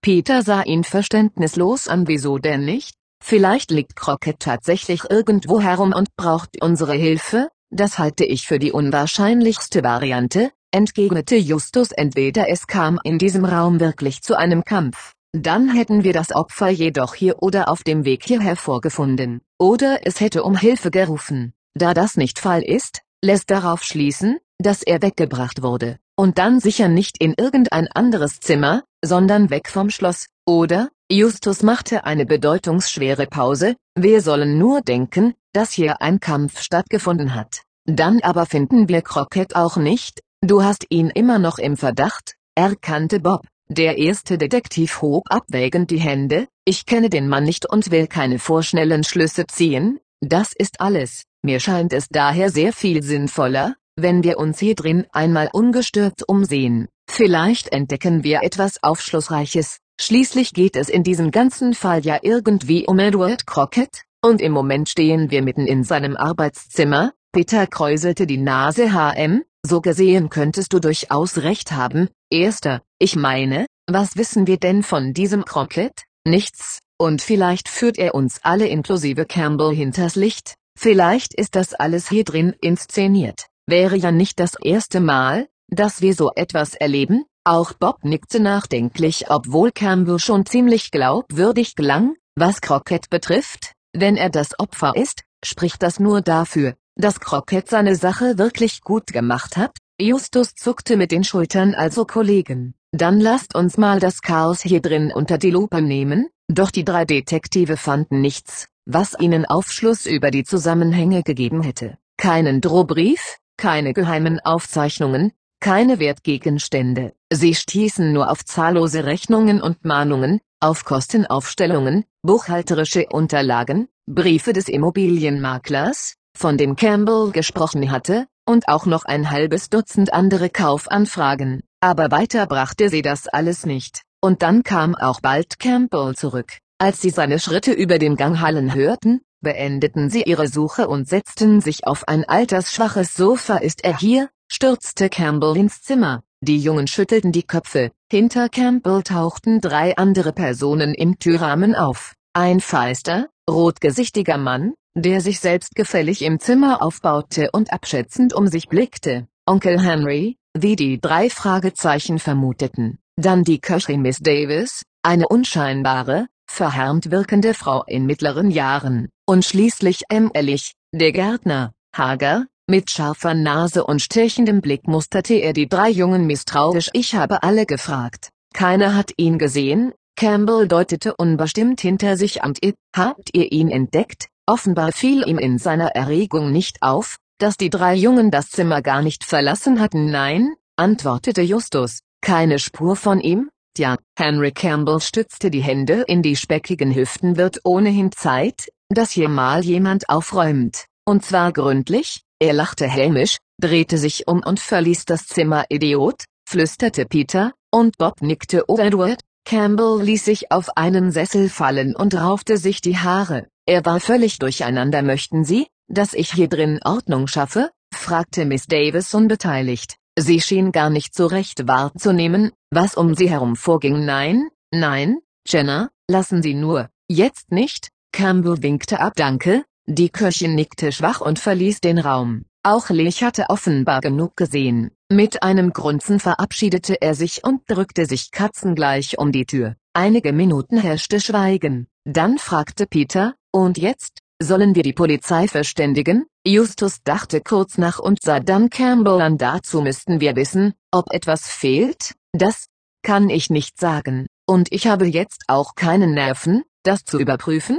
Campbell ließ erschöpft den Kopf hängen. Der erste Detektiv nickte ich verstehe. Was allerdings MR Crockett betrifft, wird die Polizei erst nach Homograph-Start 24 Homograph-Endstunden tätig. Er streckte die Hand aus und sagte zu Bob, ich würde gerne das Band noch einmal hören. Gibst du mir bitte den Rekorder, das Band? Der dritte Detektiv fasste in seine Jackentasche. Wieso? Was erhoffst du dir davon? Justus nahm das Gerät entgegen und ließ die Kassette zurücklaufen. Es ist im Moment unser einziger Anhaltspunkt. Wir sollten es noch einmal Wort für Wort durchgehen. Vielleicht bringt es uns ja doch weiter. Der Rücklauf war beendet, und Justus ließ die Starttaste mit einem leisen Klicken einrasten. Samuel, im Grund des Feuers, Rapunzel, dass die Sonne, fraß, nicht zur Ruhe, weder schwebte die unheimliche Stimme durch den Raum, weder lauschten die drei Fragezeichen, angestrengt und achteten auf jede Kleinigkeit.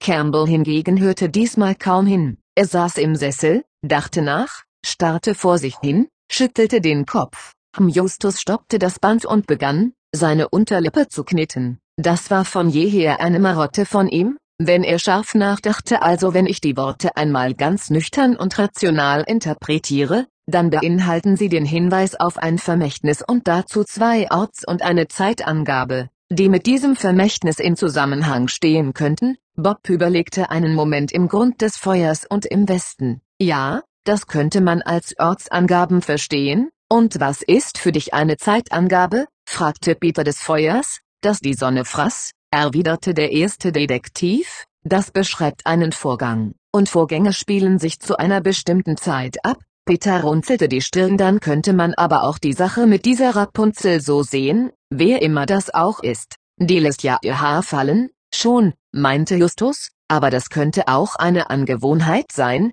die immer wieder stattfindet, während das Feuer die Sonne sicher nicht allzu oft frisst, hm, etwas dünn, findest du nicht? Peter lehnte sich zurück, Justus antwortete nicht gleich. Rapunzel, murmelte er dann vor sich hin, ließ ihr Haar fallen, damit der Königssohn in den Turm klettern kann, in den die böse Zauberin sie eingesperrt hat, bitte, Peters Gesicht war ein einziges Fragezeichen. Rapunzel ist eine Märchenfigur, erklärte Justus, wobei der Name wiederum dumm, stieß. Bob plötzlich hervor. Der Turm im Westen, abrupt drehte er sich zu Campbell hin. Da hat es doch gebrannt, oder? Campbell blickte ihn verwirrt an, er war offenbar gerade ganz woanders gewesen und hatte nicht zugehört. Entschuldige bitte, sagte er leise, ich dachte gerade an, egal, was wolltest du wissen, sie haben mir doch gestern Abend erzählt, dass es in einem der beiden Türme gebrannt hat, und das war doch im Westturm, oder ja, wieso, wie kommt ihr jetzt auf den Turm, und wann war dieser Brand, fragte Justus statt einer Antwort. Wissen Sie das noch, Campbells Blick verirrte sich für einen Moment im Raum, dann sagte er, das war vor genau Homograph Start 15 Homograph Int Jahren und drei Monaten, Peters Augenbrauen hoben sich 15 Jahre, war das der Brand, bei dem, meine Eltern ums Leben kamen, ja, beendete Campbell den Satz, Justus kniff die Augen zusammen. Das Feuer, das die Sonne fraß, sagte er leise, und dann lauter, könnte ich womöglich mal kurz an den Computer da, er zeigte auf den Rechner, der auf Crockets Schreibtisch stand, ja, sicher, Campbell machte eine unbestimmte Geste Richtung Computer, ratlos sah er ihn an, auch Peter und Bob fragten sich, was Justus vorhatte. Ich muss mal was überprüfen, war dessen vage Erklärung, dann ging er zum Schreibtisch, für einige Minuten waren nur die Geräusche des Rechners zu hören, knattern, piepsen, summen, Anschließend klickte Justus ein paar Mal mit der Maus und gab etwas in die Tastatur ein. Ein neues Bild öffnete sich auf dem Monitor, die Startseite einer Suchmaschine im Internet. Justus tippte wieder etwas ein, drückte auf Enter und wartete. Kurz darauf erschien eine Liste von Ergebnissen, die der erste Detektiv gewissenhaft durchging. Wonach suchst du? fragte Bob. Warte, es müsste. Ja, Justus öffnete eine neue Seite hier. Vor Homograph Start 15 Homograph Jahren, drei Monaten und vier Tagen gab es abends eine partielle Sonnenfinsternis in Kalifornien. Campbell sah ihn mit großen Augen an. Das war genau der Tag des Brandes, und der Brand war am frühen Nachmittag, das Feuer, das die Sonne fraß. Ich werd verrückt. Peter blähte die Backen. Damit dürfte klar sein, wo wir das Vermächtnis zu suchen haben. Justus nickte auf in den Westturm, Sie verschließen Crockets Arbeitszimmer und liefen den Gang bis zum Ende hinab. Vor dem Aufgang zum Westturm zögerte Campbell eine Sekunde, so als kostete es ihn große Überwindung, die Treppe hinaufzusteigen. Doch dann straffte er sich, betätigte den altertümlichen Drehschalter für das Licht und betrat die Stufen. Wie im Ostturm schraubte sich auch hier eine steinerne Wendeltreppe an der Außenwand nach oben, an der hier und da nackte Glühbirnen in ihren Fassungen baumelten. Doch Bob erkannte bald einen wesentlichen Unterschied, je weiter sie nach oben kamen, desto dunkler wurden Stufen und Wände, Ruß- und Brandspuren waren deutlich zu erkennen, und dann betraten sie den ehemaligen Wohnbereich. Campbell öffnete die Bodenklappe, machte Licht und hielt sie dann für die Jungen. Auf das hier war das Wohnzimmer meiner Eltern, Campbell hatte den Blick nach innen gerichtet sah in eine weit zurückliegende Vergangenheit. Ein Stockwerk höher liegt das Schlafzimmer und unter dem Dach das ehemalige Arbeitszimmer meines Vaters. Die drei Fragezeichen schauten sich um. Verbranntes Holz, verkohlte Wände, zerstörtes Mobiliar. Das Feuer hatte wahrlich ganze Arbeit geleistet, und nichts war hier drin renoviert worden. Sei es, dass Campbell kein Geld dafür hatte, sei es, dass er dazu einfach nicht in der Lage gewesen war. Alles sah immer noch so aus, als wäre der Brand eben erst gelöscht worden. Nur der Brandgeruch hatte sich im Laufe der letzten Homograph Start 15 Homograph Jahre verloren und einen Geruch nach kaltem Stein und Mäusedreck Platz gemacht. Wo ist das Feuer ausgebrochen? Justus Stimme klang belegt oben, im Arbeitszimmer. Campbell deutete zu einer Metalleinenstiege, die in den nächsten Stock führte Arbeitszimmer. Das würde passen, sagte der erste Detektiv. Ich denke, wir sollten darauf. Campbell nickte nur, fragte nicht nach. Er ging voraus, und die drei Jungen folgten ihm. Im Schlafzimmer sah es nicht sehr viel anders aus als im Wohnzimmer, eher noch schlimmer, und das Arbeitszimmer schließlich war vollends von den Flammen verwüstet worden. Die Möbel waren kaum noch als solche zu erkennen, alles war schwarz, ein Spiegel von der Hitze zerplatzt. Es grenzte fast an ein Wunder, dass das Licht hier oben noch funktionierte. Kann man hier drauf überhaupt gehen? Bob deutete auf die verkohlten Bodendielen. Campbell zuckte mit den Schultern. Ich weiß es nicht. Die eine oder andere Diele wird sicher nur noch von Ruß und Staub zusammengehalten. aber darunter ist ein Boden mit Stahlbetonträgern, der hält uns sicher, Bob machte versuchsweise ein paar Schritte in den Raum. Schon beim dritten brach er ein und stand bis zu den Knöcheln in verborstenem Holz. Wir müssen aufpassen, sagte er lapidar und zog seinen Fuß wieder heraus, sonst brechen wir uns noch die Knochen. Justus sah sich im Raum um und überlegte. Komma, im Grund des Feuers, er ging in die Knie. Im Grund, seltsame Formulierung, fand Peter was soll denn ein Grund des Feuers sein? Justus strich mit der Hand über den Boden und hinterließ dabei eine feine Spur. Was war der Grund für das Feuer? Fragte er Campbell. Man nahm an, dass eines der alten Kabel durchschmorte, und wo verlaufen die? Sie führen von unten herauf und kommen da aus dem Boden? Campbell zeigte zu einer Stelle nicht weit von der Treppenöffnung dann verteilen sie sich zu den Steckdosen, Schaltern und Lichtanschlussstellen, der erste Detektiv balancierte dicht an der Wand entlang zu der angegebenen Stelle, dann kniete er sich hin und prüfte die Dielen. Sie knarrten, und eine war lose Grund des Feuers, begriff Bob plötzlich du meinst, das war ein Hinweis auf den Boden des Zimmers, in dem das Feuer ausbrach? Fragend schaute er Justus an und es könnte bedeuten, dass wir da suchen müssen, wo das Feuer seine Ursache, seinen Grund hatte. Justus schob die Diele ein Stück zur Seite. Er beugte sich noch weiter nach unten und griff in den Hohlraum unter den Dielen. Außerdem wäre das eine Erklärung dafür, dass das Testament noch erhalten ist. Dort unten reichte das Feuer vielleicht nicht hin, Blur tastete seine Hand durch Staub und Dreck.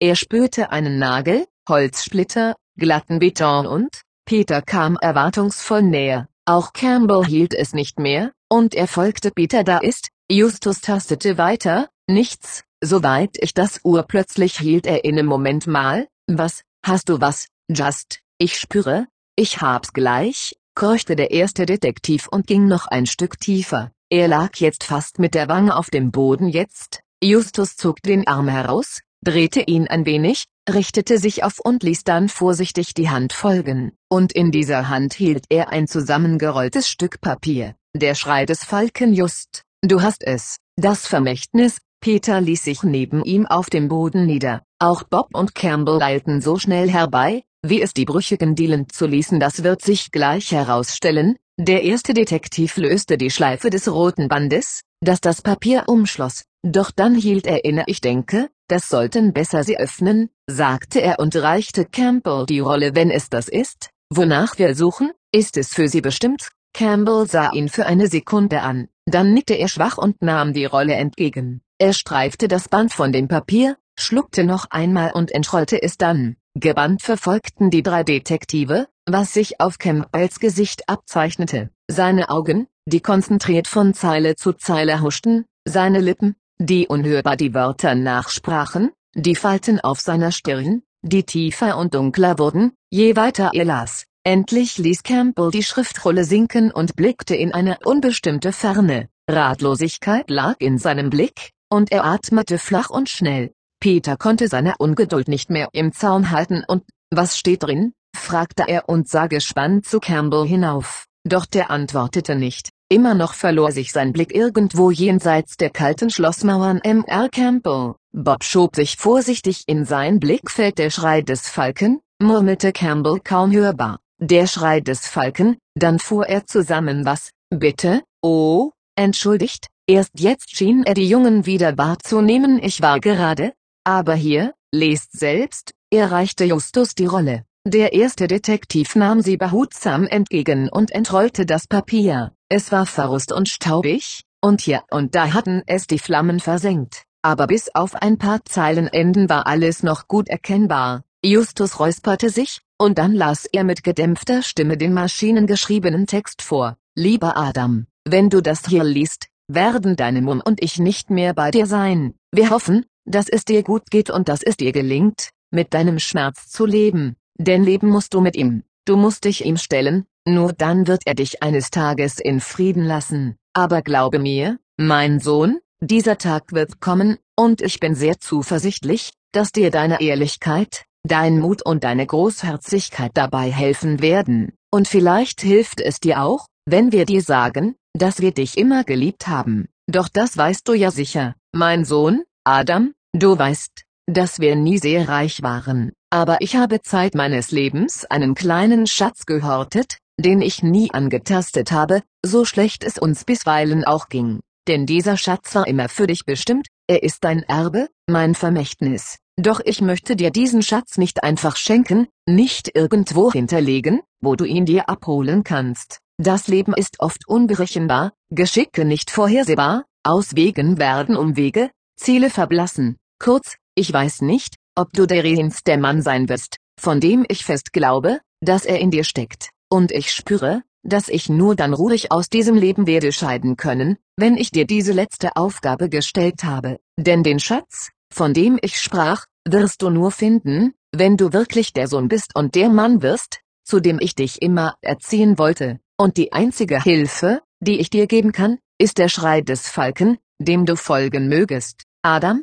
ich umarme dich und wünsche dir das schönste aller Leben. Dein Vater Samuel Campbell Stille herrschte in dem ausgebrannten Raum. Der Text hatte die drei Jungen verwirrt und berührt. Justus sah auf das Blatt, ohne die Sätze nochmals zu lesen. Bob schaute zu Boden, Peter hing seinen Gedanken nach, und Campbell, in dessen Augen es feucht schimmerte, war wieder irgendwo da draußen der Schrei, Justus Stimme brach, und er musste noch einmal ansetzen der Schrei des Falken. Das ist alles, was wir haben, sagt Ihnen das irgendetwas, Emil Campbell, fragte Bob und was meinte Ihr Vater damit, wenn er hofft, dass Sie zu dem Mann werden, zu dem er Sie erziehen wollte, Peter stand auf und klopfte sich den Schmutz aus der Hose. Campbell atmete erst ein paar Mal ein und aus, bevor er antwortete mein Vater hatte neben dem Schloss zwei große Leidenschaften, wenn man so will. Er war ein leidenschaftlicher Kunstliebhaber, insbesondere die Malerei hatte es ihm angetan, und er war ein ausgemachter Philanthrop, der immer nur an das Beste im Menschen glauben wollte und daher für all das eintrat, was seiner Meinung nach den Menschen zu einem besonderen Wesen macht, ein Philanthrop, fragte Peter nach ein Menschenfreund, erläuterte Justus, dann wandte er sich an Campbell, und deswegen hat ihr Vater auch besonderen Wert darauf gelegt, dass sie sich diese Werte und Einstellungen zu eigen machen, ja, das war ihm vor allem anderen wichtig, er sagte immer, dass man bei sich anfangen müsse, wenn man die Welt verändern wolle, nicht bei den anderen, Bob nickte und mit diesem Vermächtnis wollte er sie also ein letztes Mal auf die Prappe stellen, offenbar, ja, in Campbells Stimme schwang ein zweifelnder Unterton was mich ein wenig verwundert, ein Mensch, der anderen beweisen muss, wie toll er ist, ist sich dessen nicht sicher, hat er immer wieder gesagt. Aber wer weiß schon, was in einem Menschen vorgeht, wenn er so ein Vermächtnis schreibt, und wenn er daran denkt, dass er eines Tages nicht mehr sein wird.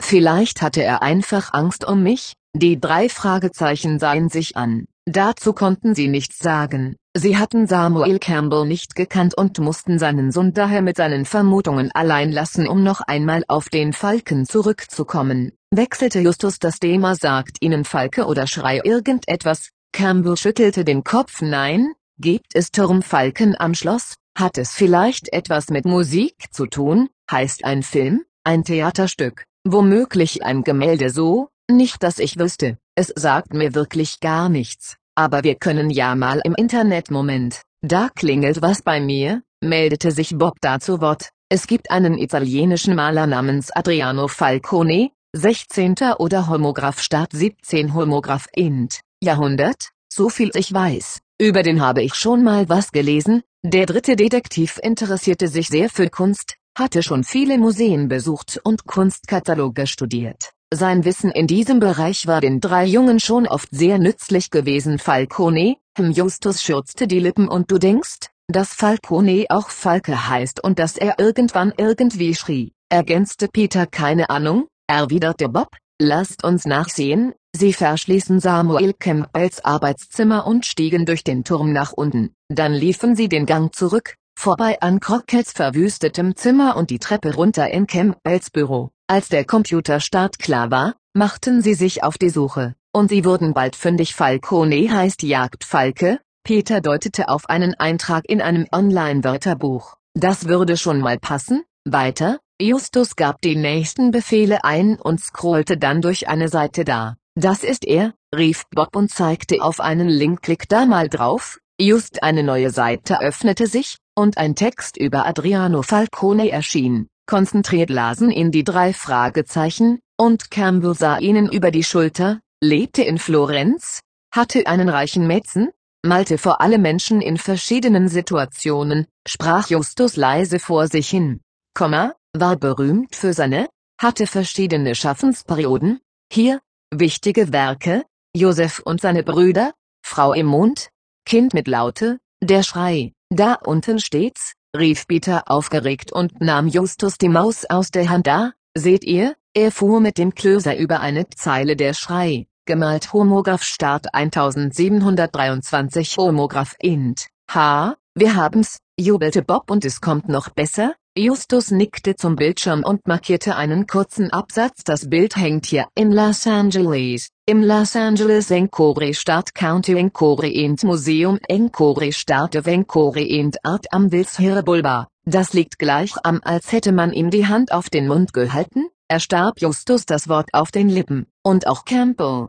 Peter und Bob waren wie von einem Stromstoß zusammengefahren. Alle starrten sie aus dem Fenster, das hinter dem Schreibtisch in die Wand eingelassen war. Pechschwarz lag der Schlosshof dahinter, denn die wolkenverangene Nacht schluckte das Licht des zunehmenden Mondes, aber für den Bruchteil einer Sekunde war im Lichthof des Fensters ein kalkweißes, blutverschmiertes Gesicht erschienen und hatte sie böse angegrinst. Alte Ängste war was?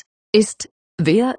Habt ihr? Stammelte Peter und zeigte mit zitterndem Finger aus dem Fenster. Justus brauchte noch eine Sekunde, dann löste sich seine Starre, er beugte sich über den Schreibtisch, bekam den Fenstergriff zu fassen und drehte ihn. Sofort riss er das Fenster auf, kniete sich auf den Schreibtisch und spähte hinaus weg. Er ist weg. Wer? Wer war das? Oder was? brachte Bob mühsam hervor. Was geht hier vor? Campbell wirkte völlig verunsichert. Ich, ich verstehe das nicht. Wir müssen nachsehen. Justus schüttelte den Kopf. Der Kerl ist längst über alle Berge. Den finden wir da draußen in der Dunkelheit nie? Peter hatte den Finger immer noch ausgestreckt. Ein Geist, das war?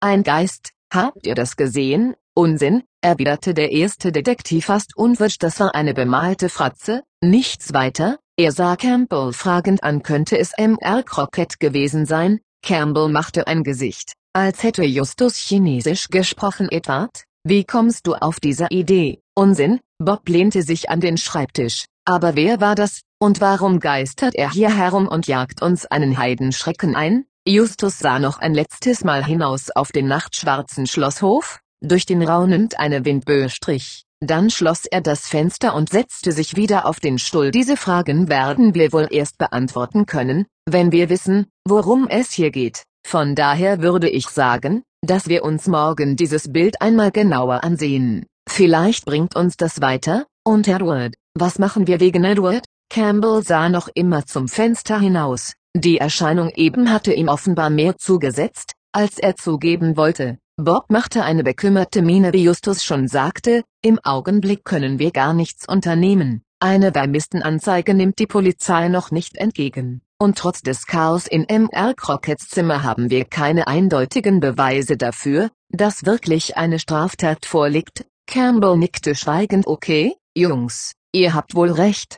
dann sehen wir morgen weiter. Bitte entschuldigt mich, aber ich muss jetzt einfach für mich sein, ohne die drei noch einmal anzusehen, verließ er mit hängenden Schultern das Zimmer. Das Los Angeles County Museum of Art bestand aus mehreren riesigen und überaus hässlichen Betonklötzen, an deren Außenseite knallrote, metallene Treppenaufgänge klebten. Im Hancock Park ganz in der Nähe der Teilgruben von La Brea gelegen, nahm es mehr als zwei Blocks ein. Die drei verabredeten sich am nächsten Tag per Telefon mit Campbell. Um 4 Uhr nachmittags wollten sie sich mit ihm auf der Nos Piazza gleich gegenüber vom Haupteingang treffen. Vorher hatte Bob keine Zeit, weil er noch etwas für Sachs Sendler erledigen musste, in dessen Musikagentur er sich sein Taschengeld aufbesserte. Als sie aus der Parkgarage der Sixth Street kamen, sahen sie Campbell schon von weitem. Er ging unruhig zwischen ein paar Bronzeskulpturen auf und ab. Da seid ihr ja. Hallo? Campbell schüttelte jedem der drei Jungen die Hand. Er sah fürchterlich aus,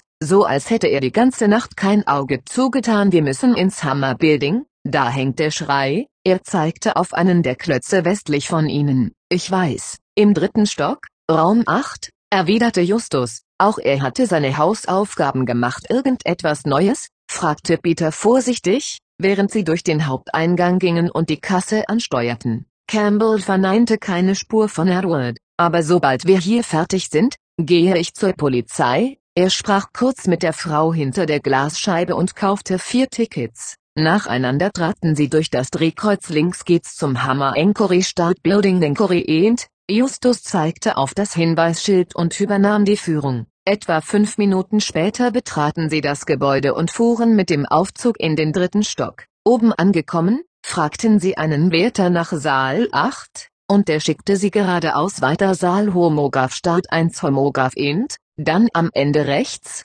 quer durch Saal Homograph Start 4 Homograph Int. Und ihr seid da, viel Spaß, die drei Jungen und Campbell liefen durch einen Ausstellungsraum, der vor allem griechische Plastiken und Fresken beherbergte. Dann folgten in Saal Homograph Start 4 Homograph Int. Spätmittelalterliche Gemälde, Darstellungen von gekrönten Häuptern und Heiligen, allegorische Bilder, Stillleben, Altargemälde, Schließlich betraten sie durch eine hohe Türöffnung Saal Homograph Start 8 Homograph Int, dann sehen wir uns mal um, Bob ließ seine Blicke über die Wände schweifen. In diesem Saal befanden sich unverkennbar die Werke italienischer Meister aus der Renaissance, dem Barock und dem Rokoko. Der dritte Detektiv erkannte einen Raphael, einen Tizian, einen Tintoretto Bingo. Da vorne ist er, rief Peter plötzlich. Die drei Fragezeichen hatten sich das Bild heute Morgen noch einmal im Internet angesehen und wussten daher, wonach sie Ausschau halten mussten. Du hast recht, der Falcone, Justus marschierte los sehen wir's uns an, das Gemälde, das sie suchten,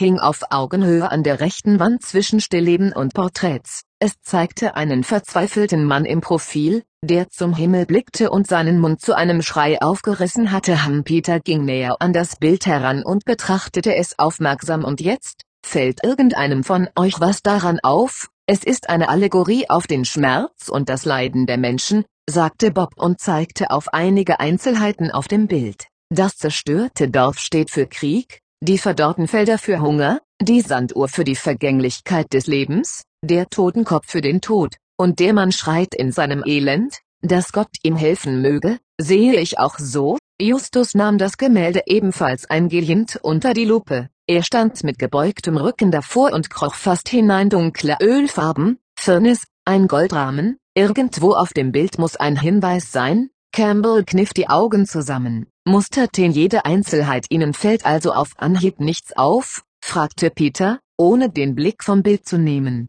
Campbell schüttelte den Kopf nein, leider nicht, wie war noch einmal die genaue Formulierung in dem Vermächtnis, als es um das Bild ging? Bob inspizierte die kleine Tafel, die neben dem Gemälde angebracht war, Adriano Falcone, der Schrei, Homograph Start 1723 Homograph Int, wir sollen auf den Schrei des Falken achten, sagte Peter. Justus richtete sich auf Nein, das war nicht der Wortlaut. M. R. Campbell soll dem Schrei des Falken folgen, das stand drin. Richtig, Campbell nickte. Der erste Detektiv betrachtete noch einmal das Bild und blickte dann in eine bestimmte Richtung. Peter folgte seinem Blick, wusste aber nicht, was Justus Aufmerksamkeit erregt hatte. Erster, Justus bewegte sich von dem Bild weg und hielt auf die hintere Wand des Saals zu. Die anderen kamen ihm neugierig hinterher. Man könnte diese Formulierung auch so interpretieren, sagte er nachdenklich, dass uns vielleicht weniger das Gemälde Falcones an sich zu interessieren hat, sondern dass wir der Richtung des Schreis folgen müssen. Und wenn wir das tun, dann führt uns das Bild geradewegs zu diesem Werk. Der erste Detektiv zeigte auf ein Kolosseumsgemälde, das einen großen Teil der hinteren Wand einnahm. Auf den ersten Blick war es fast unmöglich zu sagen, was es darstellte, so viele Gestalten und Szenen tummelten sich darauf, aber Justus interessierte nur eine bestimmte Stelle wobei wir uns eigentlich nur um diese kleine Gruppe da oben kümmern müssen, fuhr er fort. Sein Finger umschrieb vier Gestalten, die hoch über dem Geschehen tronten. Zwei Frauen und zwei Männer dahin nämlich geht der Schrei, der erste Detektiv drehte sich um und zeichnete mit dem Finger eine imaginäre Linie nach, die den Mund des Schreienden auf dem Bild von Falcone mit den vier Gestalten verband. Peter blinzelte ratlos, wer sind die vier, kennt die jemand? Die vier Apostel vielleicht? riet Campbell. Nein, Bob runzelte die Stirn das sind Personifikationen der vier klassischen Tugenden der Antike, der sogenannten Kardinaltugenden, Mäßigung und Gerechtigkeit, Bob zeigte auf die beiden Frauen und die beiden Männer symbolisieren die Weisheit und der erste die Tapferkeit. Bist du dir da sicher? Peter sah seinen Freund fragend an. Ja, ziemlich. Ich habe erst kürzlich was darüber gelesen. Justus knetete seine Unterlippe Mäßigung, Gerechtigkeit, Weisheit und Tapferkeit. HM, das könnte uns weiterbringen. Und inwiefern? Peter dachte nach, hatte aber keine Idee, wo hier ein Zusammenhang mit ihrem Fall bestand. Justus sah Campbell an. Nach allem, was Sie uns über Ihren Vater erzählt haben, könnte das durchaus passen. Diese vier Tugenden hielt man in der Antike für die wichtigsten Eigenschaften eines vollkommenen Menschen. Wäre es nicht möglich, dass die Aufgabe, die Ihnen Ihr Vater gestellt hat, damit etwas zu tun hat, zumal Sie auch Ihren Kunstverstand unter Beweis stellen mussten, um all das herauszufinden? Campbell antwortete nicht gleich. Er fixierte noch einmal eingehend das Bild und begann dann, langsam auf und ab zu gehen, grübelnd, voller Gedanken. Erst nach einer Weile blieb er wieder stehen. Du hast recht, es könnte ihm durchaus ähnlich sehen. Meine Zweifel, die ich schon einmal geäußert habe, bleiben zwar bestehen, aber grundsätzlich, ja, darauf legte mein Vater Wert. Diese Tugenden zeichneten für ihn einen wahren Menschen aus. Nur, was genau wollte er von mir? Was soll ich jetzt tun? Tapfer sein, Bob deutete auf eine Gestalt nach der anderen, gerecht, weiser und maßvoll, doll, meinte Peter, und wie ist man tapfer und so weiter, und was hat das mit dem Schatz zu tun? Bob zuckte mit den Schultern das weiß ich auch nicht, Justus winkte beschwichtigend ab mal angenommen, Sie müssen wirklich diese Tugenden an den Tag legen, sagte er zu Campbell, und mal angenommen, die Reihenfolge der Personifikationen muss eingehalten werden. Fällt Ihnen dann irgendetwas zu Tapferkeit ein? Wissen Sie, was Ihr Vater damit gemeint haben könnte? Campbell zog die Mundwinkel herab. Tapferkeit? Wie kann man tapfer sein? Mut beweisen? Keine Ahnung. Gibt es da vielleicht irgendetwas, wovor Sie immer Angst hatten? Überlegte Peter etwas, von dem Ihr Vater wusste, und jetzt will er womöglich, dass Sie sich dieser Angst stellen? Gute Idee. Zweiter, pflichtete ihm Justus bei. Angst, Angst, Campbell schloss die Augen. Ich wüsste wirklich nicht, wovor ich Angst hätte. Natürlich fürchte ich mich wie jeder vor Krankheit und Tod, aber Angst, da gibt es N Uhr. Plötzlich brach er ab und riss die Augen auf der Brunnen, stieß er aus, das könnte es sein. Natürlich, der alte Brunnen, was für ein Brunnen? Peter sah ein tiefes, dunkles Loch vor sich. Es gibt da einen alten Brunnenschacht neben dem Schloss, in den ich einmal als Kind gefallen bin. Es hat einen ganzen Tag gedauert, bis man mich dort gefunden hat, und ich habe panische Angst darin ausgestanden. Noch heute mache ich einen großen Bogen darum, und es läuft mir ein kalter Schauer über den Rücken, wenn ich nur daran denke, das könnte es sein, meinte Justus leise hört sich gut an, fand auch Peter und blickte auf die Gänsehaut auf seinem Arm schrecklich gut. Absturz auf dem Weg zum Schloss machten sie bei der örtlichen Polizeistation Halt, und Campbell gab eine Vermisstenanzeige für Crockett auf. Mittlerweile waren Homograph Start 24 Homograph Endstunden seit dessen Verschwinden vergangen. Der Beamte nahm die Anzeige entgegen und versprach, der Sache nachzugehen.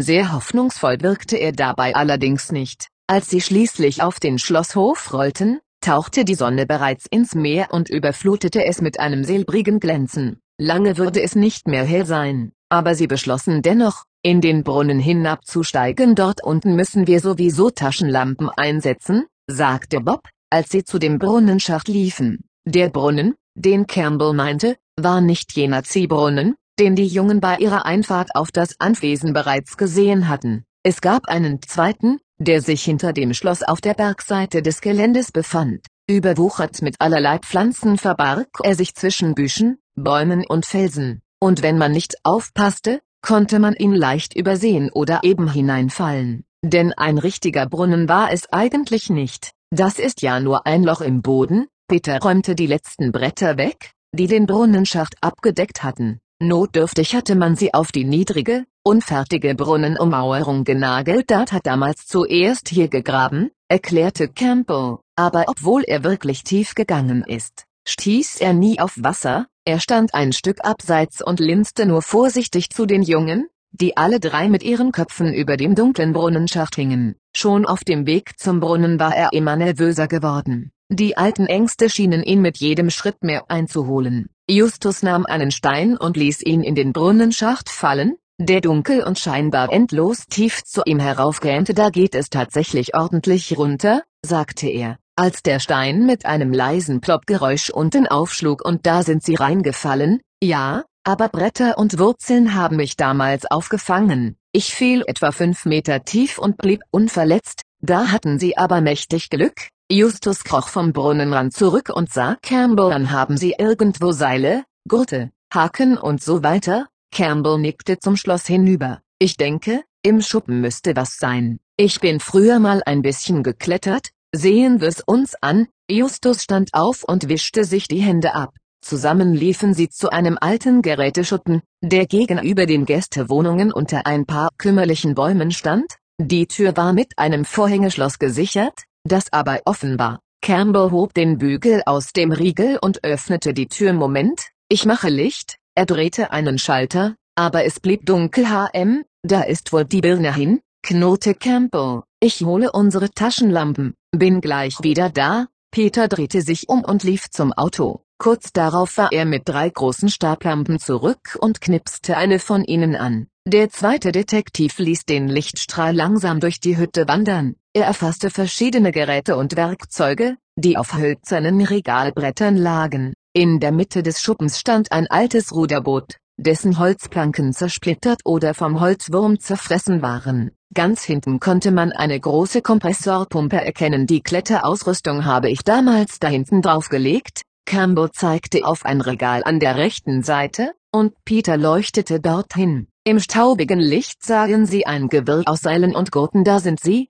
rief Bob. Ich hol sie. Der dritte Detektiv drückte sich an dem Boot vorbei und ging zu dem Regal, das Peter weiterhin anleuchtete. Als Bob die Sachen von dem Holzbrett zog, wurde er von einer Wolke aus Staub und Schmutz eingehüllt und hustete. Da wurde schon lange nicht mehr sauber gemacht, sagte Campbell entschuldigend. Ist schon in Ordnung. Bei uns im Keller Bob zuckte zusammen. Hinter seinen Freunden und Campbell stand eine graue Silhouette im Türrahmen des Schuppens. Unbeweglich verharrte sie dort und starrte sie an. Die anderen bemerkten Bobs Reaktion, fuhren herum und erschraken ebenfalls J-Jack, brachte Campbell hervor meine Güte, hast du uns erschreckt? Der Gärtner erwiderte nichts. Aus schmalen Augen musterte er einen nach dem anderen. Dann knurrte er etwas Unverständliches, drehte sich um und verschwand. Ich glaube, der mag uns nicht sonderlich, stellte Peter fest. Campbell seufzte ja, Jack ist etwas eigen, was Fremde betrifft, aber wen er einmal in sein Herz geschlossen hat, der hat einen festen Platz darin, ah ja, war alles, was Justus dazu meinte, aber insgeheim fragte er sich, ob Adam Campbell vielleicht nicht etwas zu arglos war, was andere Menschen betraf. Auf dem Weg zurück zum Brunnen entwirrten die drei Jungen und Campbell das Durcheinander von Seilen und Gurten. Es zeigte sich, dass manches mittlerweile unbrauchbar geworden war und die Ausrüstung im besten Fall für drei Personen reichte. Einer würde oben bleiben müssen. Peter, könntest du das bitte übernehmen? fragte Justus, während Bob schon einmal die Seile an geeigneten Bäumen festzurrte. Ich, erwiderte Peter erstaunt. Wieso ich? Wenn einer von uns klettern kann, dann doch wohl ich, das ist richtig, aber du hast am meisten Kraft und kannst uns beim Abseilen helfen und im Notfall auch wieder raufziehen. Und wenn wirklich etwas passieren sollte, bist du der Einzige, der unter Umständen ohne Ausrüstung darunter kommt? Hambita sah ein, dass Justus recht hatte. Trotzdem wäre er gerne dabei gewesen. Okay, na gut. Campbell legte sich den Gurt an und klinkte das Sicherungsseil ein. Seine Hände zitterten leicht, als er sich seine Haare zurückstrich. Ihr müsst da nicht mit runter, das wisst ihr, sagte er zu Justus und Bob. Die beiden waren ebenfalls dabei, sich die Ausrüstung anzulegen. Ja, wissen wir, erwiderte Justus. Aber sie sollten da keinesfalls allein rein. Wer macht den Anfang, wollte Bob wissen. Campbell nickte den beiden dankbar zu. Ich Enkori Start der Denkori Ent hätte das sicher so gewollt. Langsam näherte er sich dem Brunnenrand. Seine Schritte wirkten unsicher, und seine Miene war vor Anspannung wie versteinert. Campbell hatte Angst, das war unübersehbar, aber er überwand sich. Er setzte sich auf die brüchige Ummauerung und gab Peter ein Zeichen. Der zweite Detektiv wickelte sich das Seil ein weiteres Mal um seine Faust und spannte es. Okay, kann losgehen, rief er Campbell zu. Ein Nicken nur, nicht mehr. Campbell holte noch einmal tief Luft, stützte sich mit beiden Händen ab und stieg in den Brunnenschacht. Zentimeter für Zentimeter gab Peter Seil, und genauso langsam verschwand Campbell in der dunklen Öffnung. Es sah aus, als würde ihn der Boden wie in Zeitlupe verschlucken. Justus und Bob traten hinzu und blickten zu ihm hinab. Alles in Ordnung? rief Justus. Ja, alles prima. Campbell sah zu den beiden Jungen hinauf und lächelte. Es wirkte maskenhaft, und in seinen Augen flackerte es unruhig. Bob drehte sich zu Peter um und bei dir, Zweiter, das reinste Vergnügen. Peter musste sich zwar anstrengen, aber dank der Umlenkrollen konnte er Campbell gut halten. Justus knipste seine Taschenlampe an und leuchtete in die Tiefe. So konnten sie Campbell noch eine Weile verfolgen, doch schließlich tauchte er in die Dunkelheit ein. Nur noch das Bröckeln von Steinen und beschwerliches Keuchen, das immer leiser wurde, drangen von unten zu ihnen herauf. Okay, ich bin unten, hörten sie ein paar Minuten später seine dumpfe Stimme. Ihr könnt kommen, dann mach ich mich mal auf die Socken, sagte Justus. Geht klar, Peter zog das Seil herauf, und der erste Detektiv klinkte sich ein. Ich komme jetzt runter, rief Justus in den Schacht. Dann stieg auch er in den Brunnen. Als Justus unten angekommen war, machte sich noch Bob auf den Weg. Mittlerweile war die Sonne untergegangen, und die Rückseite des Schlosses versank in grauer Dämmerung. Irgendwo schrie eine einsame Eule Halt dich wacker, hier oben, Bob hob den Daumen zum Zeichen, dass es losgehen konnte bringt mir was Schönes mit. Peter grinste, aber eigentlich war ihm nicht danach zumute. Es würde bald stockfinster sein, er war allein, hatte keine Taschenlampe, und dann fiel ihm auch noch das Gesicht von gestern Abend ein. Was, wenn er doch recht gehabt hatte? Als Bob auf dem Grund des Brunnenschachtes ankam, erwartete ihn eine Überraschung. Campbell war nicht da, nur Justus stand im knöcheltiefen Regenwasser, das sich hier unten angesammelt hatte, und leuchtete ihm. Verblüfft sah sich der dritte Detektiv um. Wo ist da hinten? Justus lächelte und heftete den Lichtstrahl auf eine Stelle in der gemauerten Wand. Ist ja Ehre. Bob klinkte das Seil aus. Ein Gang, sieht ganz so aus. Komm mit. Tatsächlich ging vom Boden des Brunnens ein niedriger Tunnel ab, der sich nicht zufällig da aufgetan hatte. Seine engen Wände waren sorgfältig gemauert und der Boden gestampft. Die beiden Jungen zogen die Köpfe ein und liefen hintereinander durch den feuchten, muffigen Stollen. Nach etwa zehn Metern stießen sie auf eine niedrige Eisentür. Sag mal, was ist das denn hier? Bob kam aus dem Staunen nicht mehr heraus. Justus stieß die Tür auf. Würden wir uns auf einer mittelalterlichen Burg in Europa befinden, würde ich sagen, ein Fluchttunnel. Der Sinn dieses Ganges hier erschließt sich mir allerdings auch nicht recht. Hinter der Tür lag eine kleine Kammer, kreisrund, hoch genug, um darin zu stehen, aber ohne einen weiteren Zugang. Campbell kniete, seine Taschenlampe im Mund, auf der gegenüberliegenden Seite und machte sich an irgendetwas zu schaffen, das Bob nicht gleich sah. Neugierig lief er in eine Truhe. Haben Sie die Kombination schon raus? fragte Justus NH, NH, nuschelte Campbell. Er nahm sich die Taschenlampe aus dem Mund und reichte sie Bob. Kannst du mal bitte leuchten? Ja, klar. Kombination? Welche Kombination? Aber dann sah es Bob selbst ein Zahlenschloss, Genau, mit vier Ziffernringen, sagte Justus. Wir brauchen also eine vierstellige Kombination, das kann Jahrtage dauern, bis wir die raus haben, meinte Bob. Und wie kommt diese Truhe überhaupt her? Und wo sind wir hier? Ha, rief Campbell plötzlich. Ich hab sie, der Geburtstag meines Vaters. Homograph Start 1607 Homograph Int. Mit einem leisen Klicken entriegelte er das Schloss und schob den Deckel der Truhe an. In diesem Moment hörten sie eine Stimme, Dumpf, unwirklich, wie aus weiter Ferne drang sie zu ihnen. Es war unmöglich zu verstehen, was sie rief. Aber da war eine Stimme, und es war nicht Peter. Hört er das? Bob hob die Hand. Ein unangenehmes Kribbeln lief ihm über den Nacken. Ja, Justus drehte den Kopf. Wo kommt sie her?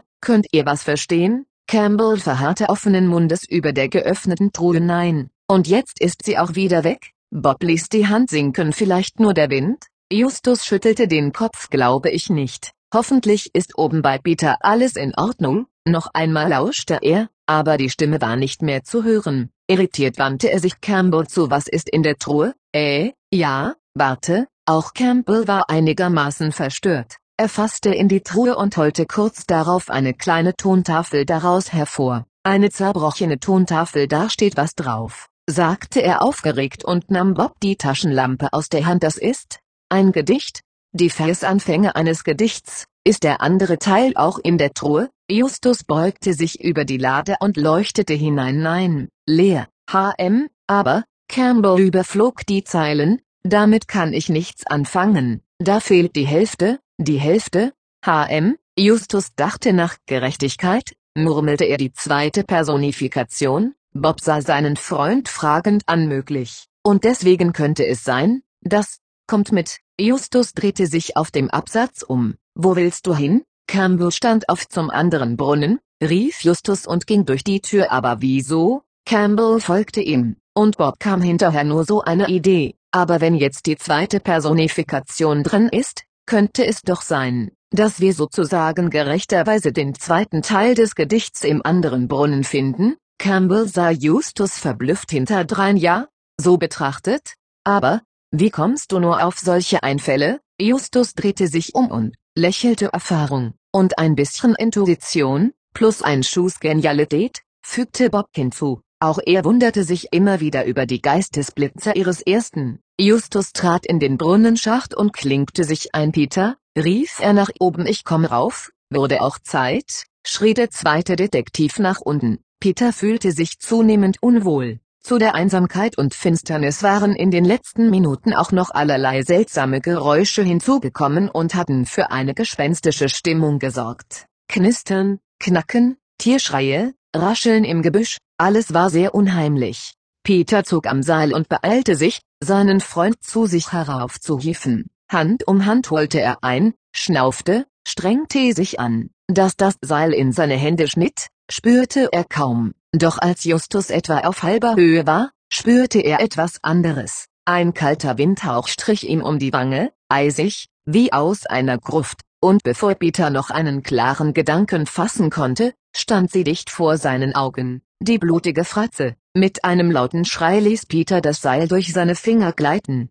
Der Schatten im Fenster, Justus rauschte in die Tiefe das Seil hatte unvermittelt nachgegeben, ungebremst fiel er ins Bodenlose, stieß sich mehrmals schmerzhaft an der Wand. Peter, quetschte er panisch hervor, urplötzlich straffte sich das Seil wieder, der Ruck war so abrupt, dass ihm die Luft wegblieb just, alles klar, schrie Peter. Ja, nein, ächzte Justus was, zum Teufel, machst du denn, Peter zog am Seil. Ich zieh dich rauf, erst als alle wieder heil oben angekommen waren, rückte der zweite Detektiv mit der Sprache raus. Die Fratze, der Geist, er war wieder da, stand direkt neben mir, Peter war immer noch völlig fertig mit den Nerven, auch weil er seinen Freund fast hätte abstürzen lassen. Justus antwortete nicht gleich, seine Knie waren noch butterweich, und er war froh, überhaupt in einem Stück hier oben zu stehen. Vorwürfe wollte er Peter daher keine machen. Schließlich sagte er nur, da ist jemand sehr hartnäckig.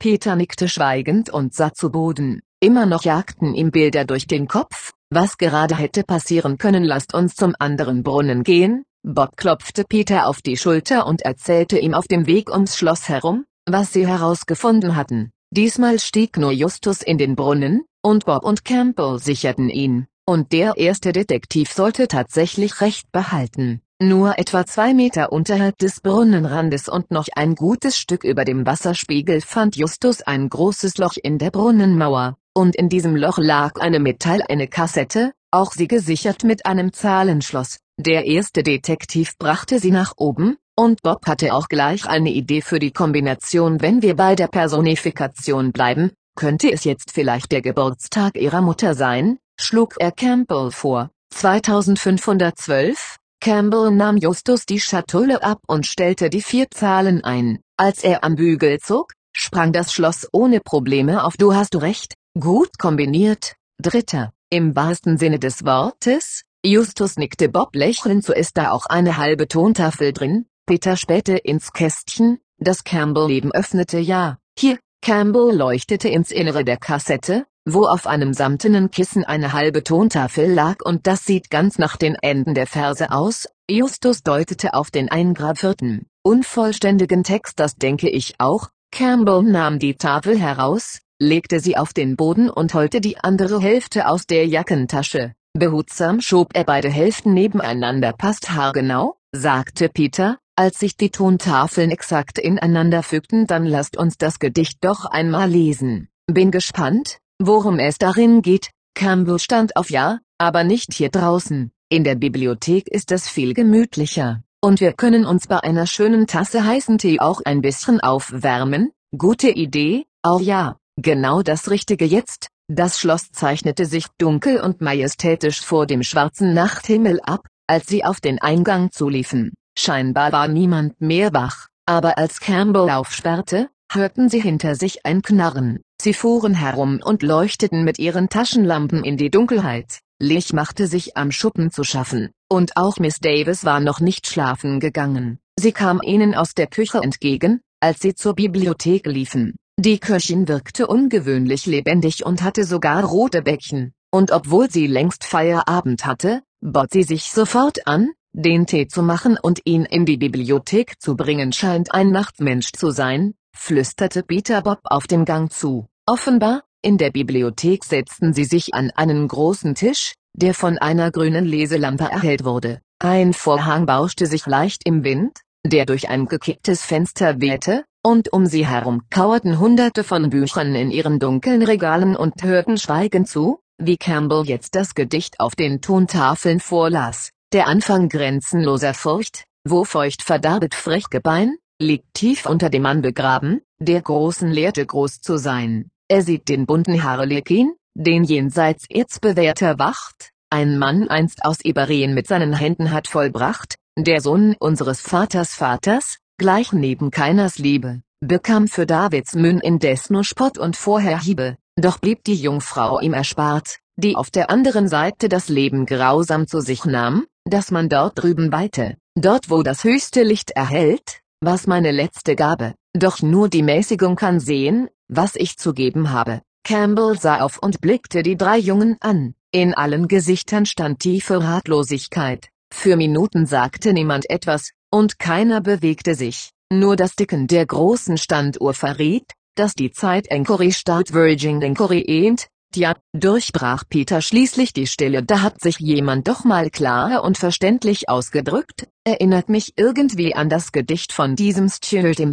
Museum damals. Das war ähnlich vertrackt, meinte Bob. Justus nickte. Er erinnerte sich gut an diesen Fall, den sie vor einiger Zeit bearbeitet hatte ähnlich ja, aber doch auch, ganz anders, die dritte Personifikation war doch eine Frau, oder? fragte Campbell. Die Weisheit, ja, bestätigte Bob und es ist mehr als offensichtlich, dass es nun darum geht, um zu verstehen, was dieses verrätselte Gedicht bedeuten soll, muss man wohl wirklich sehr klug sein, in diesem Moment ging die Tür der Bibliothek auf, und Miss Davis steckte ihren Kopf herein. Entschuldigen Sie bitte, M.R. Campbell, aber ich wollte nur fragen, ob ich in der Küche vielleicht noch einen kleinen Imbiss zubereiten soll. Fröhlich blickte sie von einem zum anderen. Sie haben ja seit heute Mittag nichts mehr gegessen, und Ihre Gäste haben womöglich auch Hunger, ähm, ähm, ich weiß nicht. Campbell sah irritiert zu den Jungen. Ihn hatte das Angebot seiner Köchin genauso überrascht wie die drei Detektive. Die einst so vergrämte Frau war nicht wieder zu erkennen. Habt ihr Hunger? Wollt ihr was essen? Peter klopfte sich auf den Bauch. Wenn ich ehrlich sein soll, da drin herrscht völlige Ebbe. Seit Stunden, ein kleiner Bissen wäre wirklich nicht schlecht, gab auch Bob zu sehr gerne. Erst jetzt merkte Justus, wie heftig sein Magen knurrte. Oder wollen wir morgen weitermachen? fragte Campbell. Es ist ja schon nach neun Uhr. Ihr wollt sicher ins Bett, nein? schallte es ihm dreifach entgegen. Campbell lächelte Detektive durch und durch, ich merk's schon, also gut, lasst uns was essen. Mit etwas Warmem im Bauch denkt sich's ohnehin besser, er wandte sich zu seiner Köchin um bereiten Sie uns doch gerne ein einfaches Abendbrot, Jenna, mit Vergnügen, die Köchin strahlte und zog sich zurück es geschehe noch Zeichen und Wunder, murmelte Campbell wie zu sich selbst. Die drei Jungen lächelten ihn an. Sie wussten genau, was er meinte. Ein paar Minuten später saßen sie alle um den großen, hölzernen Küchentisch versammelt, aßen Brot und Käse und tranken Tee. Nur Campbell hatte sich ein kleines Glas Rotwein eingeschenkt. Die Tontafeln hatten sie in der Bibliothek gelassen. Campbell war der Meinung, dass sie alle erst einmal den Kopf völlig frei bekommen sollten, um sich anschließend mit frischen Kräften an die neue Aufgabe zu wagen. Daher kreisten die Gespräche auch nicht um das seltsame Gedicht, sondern um die drei Fragezeichen. Campbell fragte die Jungen, wie sie zu ihrer Leidenschaft gekommen seien, welche Fälle sie schon gelöst hätten, was ihr gefährlichster, was ihr kniffligster Fall gewesen sei und so weiter. Er zeigte aufrichtiges Interesse, und die Jungen standen ihm nicht ohne Stolz Rede und Antwort. Justus fiel es allerdings nicht leicht, das Gedicht für ein paar Minuten zu vergessen. Immer wieder dachte er während des Gesprächs an Textpassagen, überlegte schon einmal, was sie bedeuten konnten, suchte nach Zusammenhängen. Bald konnte er es kaum noch erwarten, wieder in die Bibliothek zurückzukehren. Er war daher äußerst froh, als Campbell das Abendessen beendete so, dann wollen wir mal wieder zurück an die Arbeit, er wischte sich den Mund mit der Serviette ab und stand auf mal sehen, was uns das Gedicht zu sagen hat, sollen wir noch abräumen helfen, fragte Bob. Campbell schüttelte den Kopf. Nein, das macht sicher Jana. Jenna, er sah sich um, die Köchin war seit geraumer Zeit nicht mehr in der Küche zugange gewesen, egal, sie kümmert sich sicher später darum. Gehen wir in die Bibliothek Sie stellten ihre Teller zusammen, verschließen die Küche und gingen den Gang hinunter. Peter und Bob unterhielten sich mit Campbell noch über einen ihrer letzten Fälle, der sie in eine illegale Spielhölle geführt hatte, während Justus schon in tiefstes Grübeln versunken war. Dann öffnete Campbell die Tür, und blieb wie versteinert stehen. Im offenen Fenster der Bibliothek wehten die weißen Vorhänge wie flatternde Geister, und zwischen ihnen stand schattenhaft eine hohe, schlanke Gestalt die Tafeln, schrie Peter und zeigte auf den leeren Tisch. Er hat die Tafeln, in der nächsten Sekunde sprang der Schatten durch das Fenster in die Nacht. Wassergeister hinterher. Los, wir müssen ihn kriegen. Justus stürzte in den Raum und preschte zum Fenster. Da vorne läuft er, noch sah er den Schatten durch die Nacht jagen. Lass mich vorbei. Just Peter schob seinen Freund zur Seite. Ich verfolge den Kerl. Verteilt er euch draußen und schneidet ihm mögliche Fluchtwege ab. Der zweite Detektiv sprang aus dem Fenster und landete draußen weich auf dem Kies, dann rannte er los Fluchtwege, Justus fuhr herum und blickte Campbell an wo sollen wir hin?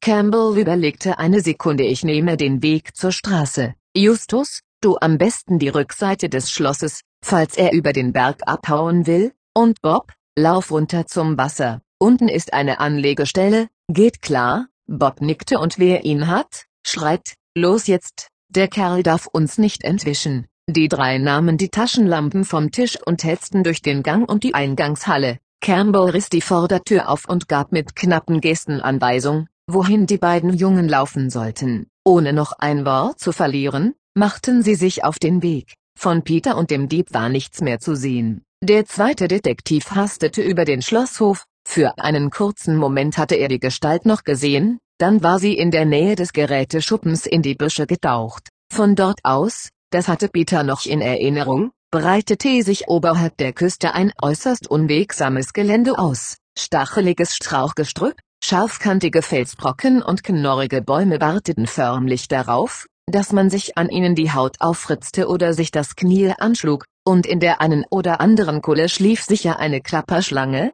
aber neben dem Schuppen musste Peter innehalten und lauschen. Wohin war der Schatten gerannt? Er sah ihn nicht mehr und musste sich jetzt auf sein Gehör verlassen. Sollte er umdrehen und die Taschenlampe holen? Da, ein Zweig hatte geknackt, halb links von ihm. Peter hielt sich schützend eine Hand vors Gesicht und schlug sich in die Büsche. Zweige klatschten ihm an den Körper, einmal blieb er mit seiner Jackentasche hängen und riss sie im Weiterlaufen auf. Er stolperte auf dem felsigen Boden mehr voran als dass er lief, und es war nach wie vor so finster, dass er kaum die Hand vor Augen sah. Die Möglichkeit schoss Peter durch den Kopf, dass der Kerl hinter dem nächsten Baum wartete und ihm eins über den Schädel zog, wenn er vorbeilief. Aber solange er es vor sich rascheln und knacken hörte, war diese Gefahr gering. Wenn es der Dieb war, der da raschelte und knackte, dann stand Peter plötzlich auf einer kleinen Lichtung. Rechts unter ihm rauschte dunkel das Meer, über ihm blinkte ein einzelner Stern durch einen Riss in der Wolkendecke. Es war totenstill, nur ein Kojote heulte in weiter Ferne. Wo war der Mann hin? Gerade hatte er ihn doch noch gehört. Der zweite Detektiv blickte sich um und hielt die Luft an, um die Geräusche nicht durch seinen Atem zu übertönen. Das Herz schlug ihm heftig in der Brust, und ein feines Rinnsal Schweiß lief ihm in den Rücken hinab. Nichts. Peter atmete leise ein Wo bist du? flüsterte er. Auf einmal knackte es, hinter ihm. Peter schoss herum. Und dann flog irgendetwas Schwarzes auf ihn zu. Bob musste erst ein wenig suchen, bis er den Weg fand, der runter zum Meer führte, aber dann erfasste der Strahl seiner Taschenlampe den schmalen Einschnitt zwischen den Felsen, und Bob hielt darauf zu. Viele hölzerne Treppen führten hinunter zu der Anlegestelle, immer nur ein kleines Stück ging es auf den Stufenberg ab, dann musste Bob wieder über einen steinigen Pfad laufen, der parallel zum Berg verlief, bis er die nächste Treppe erreichte. So ging es in zahllosen Wendungen abwärts. Suchend glitt der Lichtfinger seiner Taschenlampe die ganze Zeit über den steilen Abhang. Unwirtlich und leblos wie eine Mondlandschaft drängte er in die Tiefe, wo ihn ein rhythmisches Rauschen erwartete. Nur ein paar kümmerliche Büsche krallten sich in den kargen Boden, ansonsten beherrschten Steine und Felsen die Klippe. Einmal huschte etwas Kleines, Pelziges über einen Felsen, ein Matter oder vielleicht ein Fuchs, aber von einem Menschen war weit und breit nichts zu sehen. Schließlich erreichte Bob den Strand. Große Kiesel bedeckten einen schmalen Streifen, der sich in einem leichten Halbrund wenige Dutzend Meter nach rechts und links ausbreitete, bevor sich ihm hohe Felswände in den Weg stellten, und in der Mitte dieses Streifens entdeckte Bob die Anlegestelle. Laut knirschten die Steine unter seinen Schuhen, als er darauf zuging. Drei Stufen führten zu dem schmalen Holzsteg hinauf. Bob betrat die erste und leuchtete dann den Steg entlang na hallo, was haben wir denn da? Der Lichtkegel beschien ein Boot, und nicht irgendeines, einschnittiges, ziemlich teuer aussehendes Motorboot dümpelte sanft in den Wellen, ab und zu und stieß es mit einem hohlen Klopfen gegen die Holzpalisade, an der es vertreut lag. Bob drehte sich instinktiv um und leuchtete den Hang hinauf. Dieses Boot gehörte sicher nicht Adam Campbell, und daher war es mehr als wahrscheinlich, dass der Besitzer jeden Moment hier auftauchte, aber der Hang lag verlassen, niemand hastete die Stufen hinab. Bob machte sicherheitshalber die Taschenlampe aus und betrat den Steg vollends. Langsam ging er die Planken entlang, orientierte sich nur an den Wellen, die gurgelnd an die Bootswand klatschten, an dem schwarzen Schatten, der dort vorne sachte auf und abstieg, als er am Boot angekommen war, kniete er sich nieder, hielt die Taschenlampe weit über die Reling und leuchtete ins Innere. Von außen würde man das Licht so kaum wahrnehmen können Stiefel, Seile, Luke zum Motorraum, Kisten, Regenzeug. Bob ließ den Lichtkreis weiter wandern ein Koffer, eine Karte, ein Handy. Ein erstaunt hielt er inne und leuchtete noch einmal den Koffer an. Zitternd verharrte der Lichtstrahl auf einem Wort, das in silbernen Lettern darauf prangte Taylor, Taylor. Das habe ich doch schon mal irgendwo gelesen, Bob dachte fieberhaft nach Taylor. Wer war das nur? Wer war? Ha, das war doch dieser Einknirschen auf dem Kies. Jemand lief schnell über den Strand, rannte. Bob schaltete sofort seine Taschenlampe aus. Aber was sollte er jetzt tun? Wo sollte er hin? Er saß in der Falle, als Justus hinter dem Schloss ankam, spürte er den ersten Tropfen. Er war ihm genau auf die Nase gefallen na toll, jetzt fängt es auch noch an zu regnen, knurrte der erste Detektiv und zog sich den Kragen seiner Jacke höher. Hinter dem Schloss lag ein etwa 20 Meter breites Wiesenstück, auf dem allerlei Krimskrams herumstand, verrostete Gartengeräte, Holzabfall, alte Reifen, übrig gebliebene Ziegel und Dachschindellen. Justus kam sich fast ein bisschen wie auf ihrem Schrottplatz vor, nur nah am Fuß des Küstenberges, der hier begann, wuchsen hier und da einzelne Baum- und Strauchgruppen, und in der am äußersten rechten Rand verbarg sich der Brunnen, in den sie vorhin zuerst geklettert waren. Justus machte seine Taschenlampe aus und versuchte, sich zu orientieren. Welche Zimmer lagen hinter der ihm zugewandten Mauer des Schlosses? Die Küche, ein guter Teil der Eingangshalle und dann die Zimmer gegenüber Campbells Büro, in denen sie noch nicht gewesen waren. War der Dieb von hier aus ins Schloss gelangt? Der Dieb, woher hatte er überhaupt von den Tafeln gewusst? War es Crockett gewesen? Was trieb der Mann für ein Spiel? Und diese Tafeln? Der erste Detektiv begann, langsam auf und ab zu gehen, und ließ die Tafeln vor seinem inneren Auge wieder erstehen. Vielleicht gelang es ihm ja, sich an den Text zu erinnern, am Anfang stehen Furcht, wo, verdarbet frech Gebein, oder so, murmelte Justus leise vor sich hin, blieb stehen, ging weiter aber wenn der genaue Wortlaut wichtig ist, dann, hm er begann, seine Unterlippe zu kneten, drehte sich um, lief nahe an der Schlossmauer auf die äußerste Ecke des Gebäudes zu der Anfang, grenzenloser Furcht, ja, das war's, wo feucht verdarbet frech Gebein damit könnte der Kerker gemeint sein, Gebein verdirbt, verfault, freches Gebein, also vielleicht ein Mensch, der ein Verbrechen begangen hat, und der Anfang des Kerkers ist in diesem Moment hetzte eine Gestalt um die Ecke. Justus hörte noch ein Keuchen, sah kurz einen Schatten, dann prallte er mit dem Mann zusammen. Peter stieg die Stufen zu dem Steg hinauf und lauschte Mist, fluchte er. Es waren eindeutig die Geräusche eines Motorbootes. Der Kerl war übers Wasser abgehauen, nachdem er dem riesigen Ast ausgewichen war, den der Ganove auf ihn geschleudert hatte, wäre es ihm fast gelungen, den Mann zu stellen, doch er war ihm entkommen, und in dem dichten Sträuchern hatte er ihn wieder aus den Augen verloren. Einige Zeit später hatte Peter dann die Treppen entdeckt, die die Klippe hinabführten. Er war ihnen gefolgt, hatte den Strand erreicht und den Steg gefunden, und das Geräusch gehört ihm, knurrte Peter und lief noch ein Stück weiter hinaus oder es ist irgendwer sonst, und die anderen sitzen schon oben, wärmen sich die Füße am Feuer und fragen sich, wo ich bleibe. Andererseits hätte ich es doch gehört, wenn sie den Typ geschnappt hätten. Peter starrte aufs Wasser hinaus verdammt, er wollte sich eben umdrehen und zurücklaufen, als es plötzlich unter ihm gluckerte, seltsam gluckerte, so klangen keine Wellen, die gegen Holz schlugen, es war eher ein Plätschern gewesen, so als würde da etwas im Wasser schwimmen, oder jemand. Peter ging in die Knie und spähte durch die Ritzen des Steges, er konnte nichts entdecken, wieder plätscherte es, lauter, auffordernder ist ja komisch, Peter beugte sich über das Wasser. Hallo, er sah unter den Steg, ein Gurgeln. Peter legte sich flach hin, schob sich so weit nach vorne, dass er gerade noch das Gleichgewicht halten konnte, und starrte kopfüber unter die Planken ins Wasser. Hallo, und mit einem Mal, wie ein Blitz aus dunkler Nacht, schoss eine fahle, weg seine Hand aus dem Wasser, packte ihn und zog ihn zu sich in die schwarzen Fluten. Wo ist Bob? Peter war zu schockiert, um Luft zu holen. Wasser, eisiges Wasser drang ihm in Mund und Lungen, stach ihm mit tausend Nadeln ins Gesicht, hängte sich bleischwer an seine Kleidung und zog ihn in die Tiefe. Er schlug wie wild um sich, traf die Hand, die ihn daraufhin losließ, schlug sich das Bein an einer Palisade an, dass er das Gefühl hatte, der Knochen würde zermalmt, und sank und sank. Doch dann hatte er plötzlich steinigen Boden unter den Füßen. Peter drückte sich sofort ab, schoss nach oben und schnellte einen Herzschlag später aus dem Wasser Hilfe, brach es zusammen mit einem Schwall Wasser aus seinem Mund.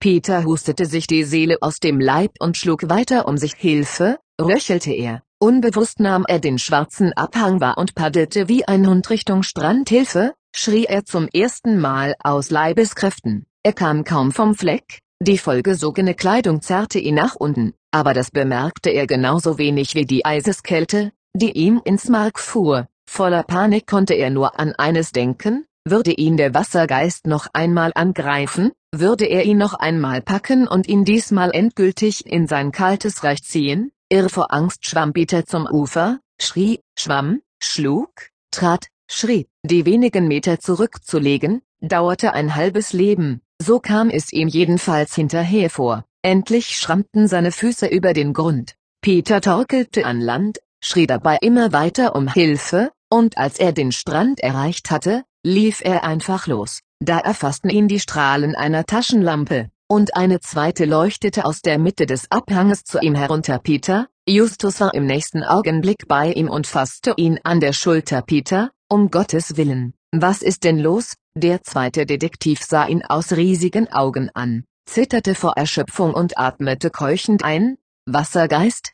Da vorne? Seine Hand deutete schwankend zum Steg hinaus ein Wassergeist. Justus packte seinen Klatschenasenfreund noch fester an der Schulter und schüttelte ihn. Peter, was faselst du da? Hat er Wassergeist gesagt? Auch Campbell war inzwischen da. Ja, röchelte Peter Wassergeist, da, Erst ein paar Minuten später hatten Justus und Campbell ungefähr in Erfahrung gebracht, was geschehen war. Während Campbell bei Peter blieb, lief der erste Detektiv hinaus auf den Steg. An einen Wassergeist glaubte er natürlich nicht, aber irgendetwas hatte Peter gesehen. Justus leuchtete mit seiner Taschenlampe die Anlegestelle und die nähere Umgebung im Wasser ab. Auch unter dem Steg sah er nach. Doch da war nichts, rein gar nichts. Einzig eine kleine Öllache dümpelte träger in der sanften Brandung. Der erste Detektiv lief zurück nichts, Justus sah nur Campbell an aber er war da, Peter hatte sich inzwischen wieder etwas beruhigt, doch von seiner Annahme,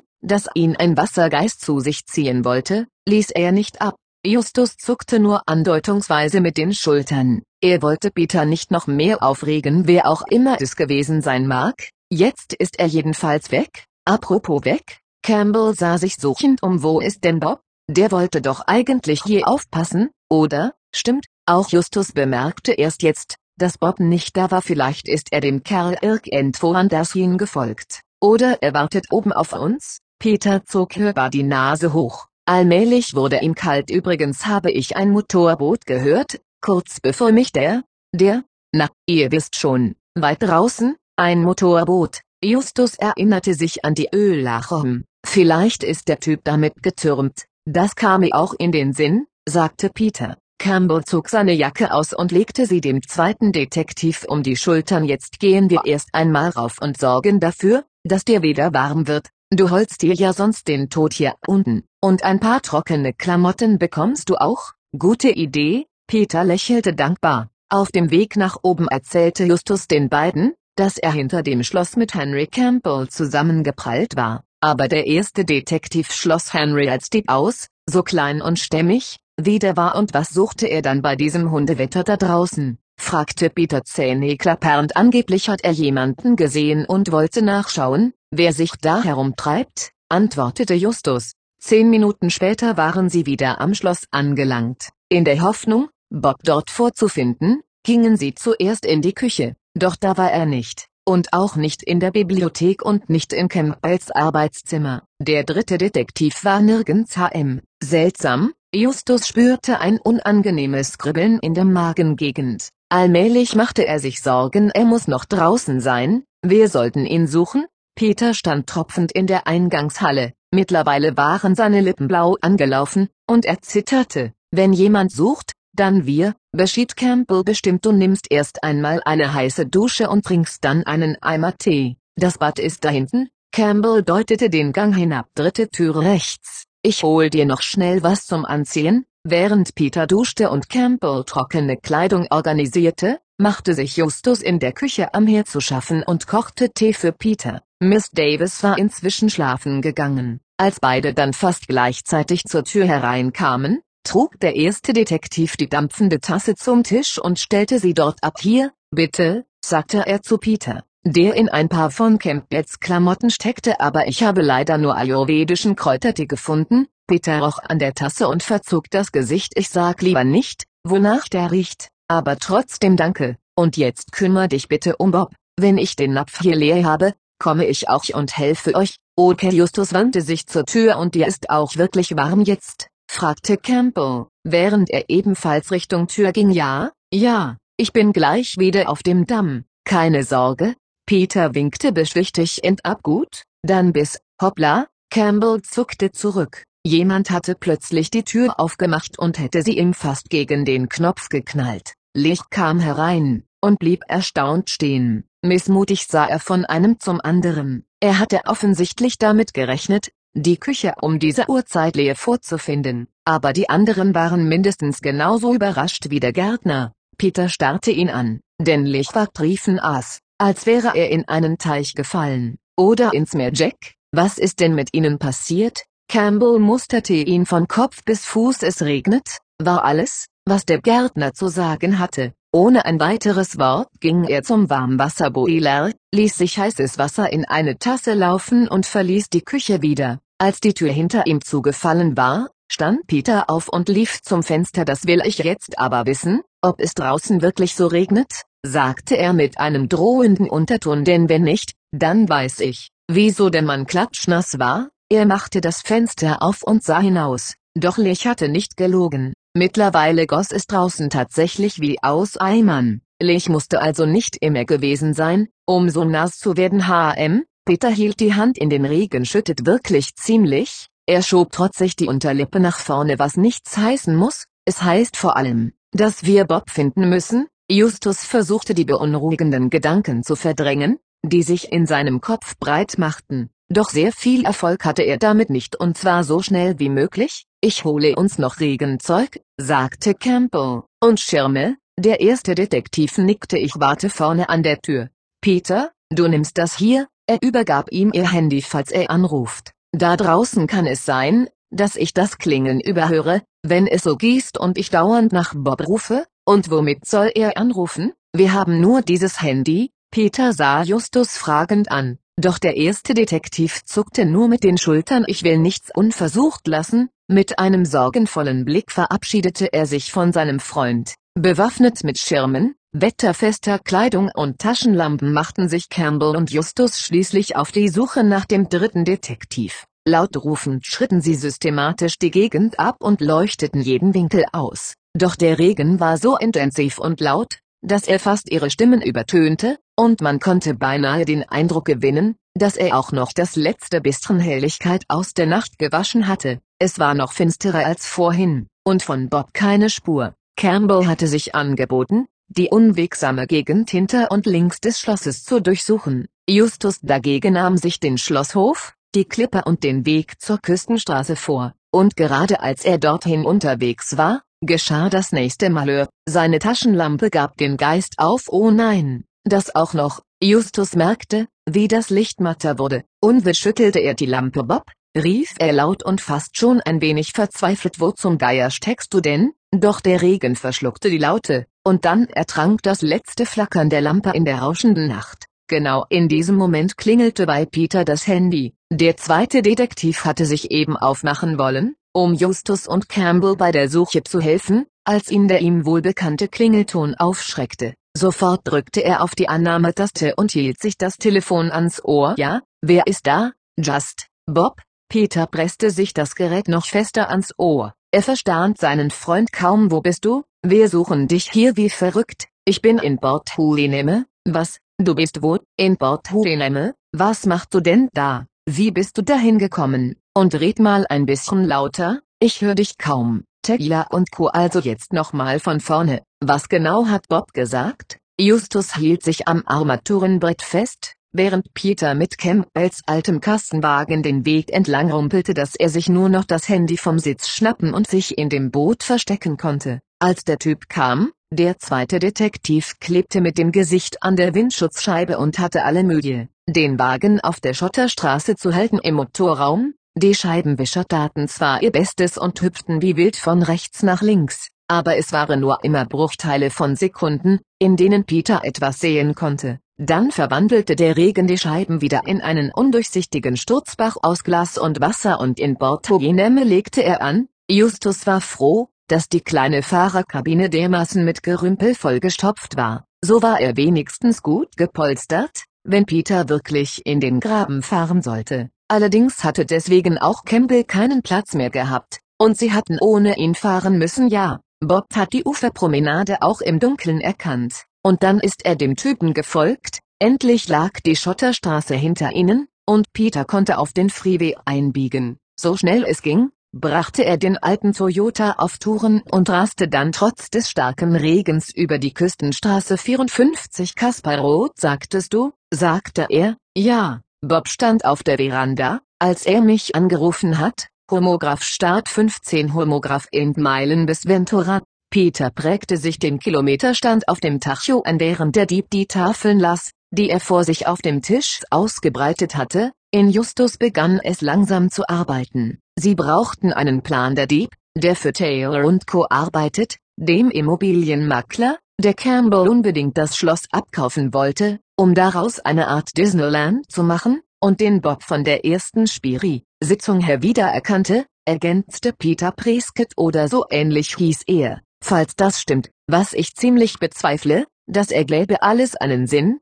ja, nickte Justus und sah zu ein paar Straßenlaternen, die sich draußen unter dem Unwetter gründen und was machen wir jetzt? Schon eine Idee? Peter hielt das Lenkrad fest in beiden Händen. Das Auto schwamm zuweilen bedrohlich auf dem nassen Asphalt. Jetzt müssen wir dem Typen die Tafeln irgendwie wieder abjagen. Denn er wird sie uns kaum ausgehändigen, wenn wir bei ihm klingeln und freundlich darum bitten. Schon klar. Und wie stellen wir das an? Vielleicht hätten wir doch die Polizei verständigen sollen? Justus schüttelte den Kopf. Wir brauchen den Text. Zweiter. Der Typ ist erstmal unwichtig, und daher dürfen wir keine Zeit verlieren. Wenn der Kerl die Tafeln vernichtet, war alles umsonst, er ließ sich ein Stück tiefer in den Sitz sinken. Also, Bob hat gesagt, dass der Mann ziemlich einsam in einem Blockhaus wohnt, oder ja, Blockhaus?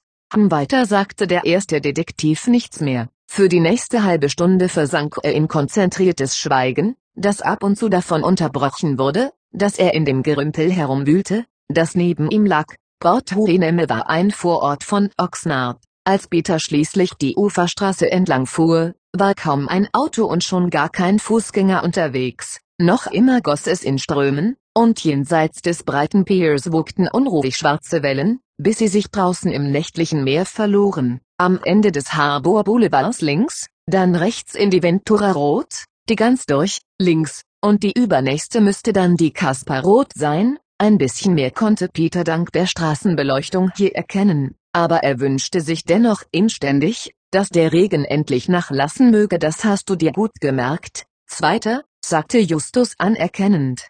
Peter nickte angesichts der Lage, in der sich Bob befindet, war das auch bitter nötig, die Kaspar Road entpuppte sich als Sackgasse, die in einem kleinen Wäldchen am südlichen Stadtrand von Oxnard endete, und die Nummer 54 war das letzte Haus. Ein verrosteter Maschendrahtzaun spannte sich um das Grundstück, das mit hohen Bäumen und etlichen Büschen bewachsen war. Weit im Hintergrund konnte man das Haus erkennen, schwarz und nass kauerte es in der Dunkelheit. Das Tor war zwar offen, aber Peter wendete den Toyota und stellte ihn draußen ab, für alle Fälle. Dann stiegen er und Justus aus, wobei der erste Detektiv noch ein paar Dinge mitnahm, die im Auto herumgelegen hatten. Was ist das, wollte Peter wissen und zeigte auf die beiden circa 50 Zentimeter langen Plastikrohre und die kleine Tüte. Der Plan, antwortete Justus undurchsichtig lass uns erst Bob finden, dann sage ich euch, was ich vorhabe, okay die beiden Jungen traten durch das Tor, die Taschenlampen hatten sie im Auto gelassen,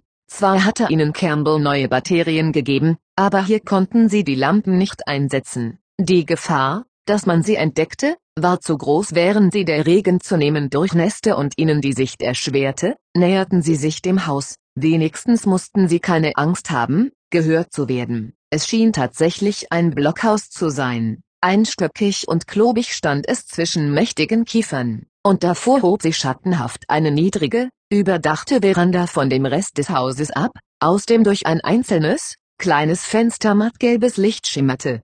Peter deutete dorthin, und Justus verstand. Von dort musste Bob angerufen haben. Aber wo war der dritte Detektiv? In der nächsten Sekunde wussten sie es. Der Ruf eines seltenen Vogels drang durch das eintönige Rauschen. Der Ruf des Rotbauchfliegenschneppers, und der wiederum war ein Signal der drei, mit dem sie sich in Situationen wie dieser zu verständigen pflegten. Justus und Peter drehten sich fast gleichzeitig um und sahen zu einer Buschgruppe, von dort war der Ruf gekommen, und kurz darauf trat ein schwarzer Schatten durch die Büsche und winkte sie zu sich. Bob, die beiden liefen zu ihm da seid ihr ja endlich, flüsterte der dritte Detektiv, mir wachsen schon Kiemen, sorry, schneller ging's nicht, sagte Peter entschuldigend mit dir alles klar fragte Justus. Alles im grünen Bereich, Bob strich sich die klatschenassen Haare aus der Stirn. Ist der Kerl noch drin? Peter deutete zum Haus. Ja, er telefoniert schon eine ganze Weile über Festnetz, Bob hielt das Handy hoch und grinste, wahrscheinlich tüfteln die an dem Gedicht herum,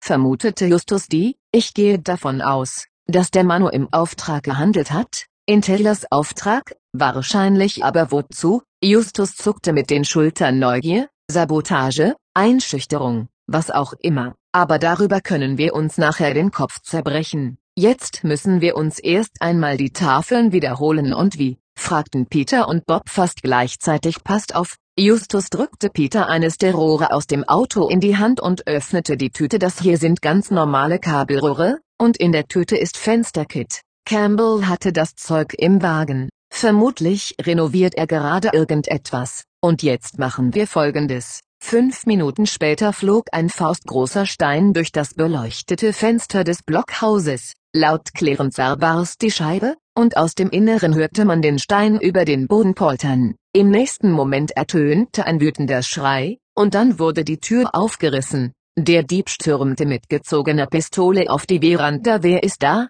brüllte er in die Nacht. Komm raus, du Ratte! Suchend schwenkte er die Waffe von links nach rechts. Ich krieg dich, Justus drückte sich ganz vorsichtig um den Baumstamm herum und führte das Rohr an seinen Mund. Dann zielte er, blies mit aller Kraft hinein und ging sofort wieder in Deckung. Einen Sekundenbruchteil später traf den Mann ein erbsengroßes Kittkügelkinn am Hals A, schrie er auf und fasste sich an die Kehle. Was war das? Wutentbrannt stolperte er die Treppe hinab und stellte sich vor sein Haus. Die Pistole zeigte genau zu dem Baum, hinter dem sich Justus verbarg. Komm raus! In diesem Augenblick knallte ihm ein weiteres Kügelchen von links gegen den Kopf. Prescott flog herum und schoss blind in die Luft. Ihr Kotzbrocken, hört auf damit, er ging auf die Büsche zu geht nach Hause, oder ich vermöbel euch, dass euch Hören und Sehen vergeht. Langsam kroch Peter unter der Veranda-Treppe hervor. Justus und Bob mussten den Mann noch ein paar Schritte weglocken, dann hätte er freie Bahn, und wie auf Bestellung jagte Justus ein weiteres Kittgeschoss durch sein Kabelrohr.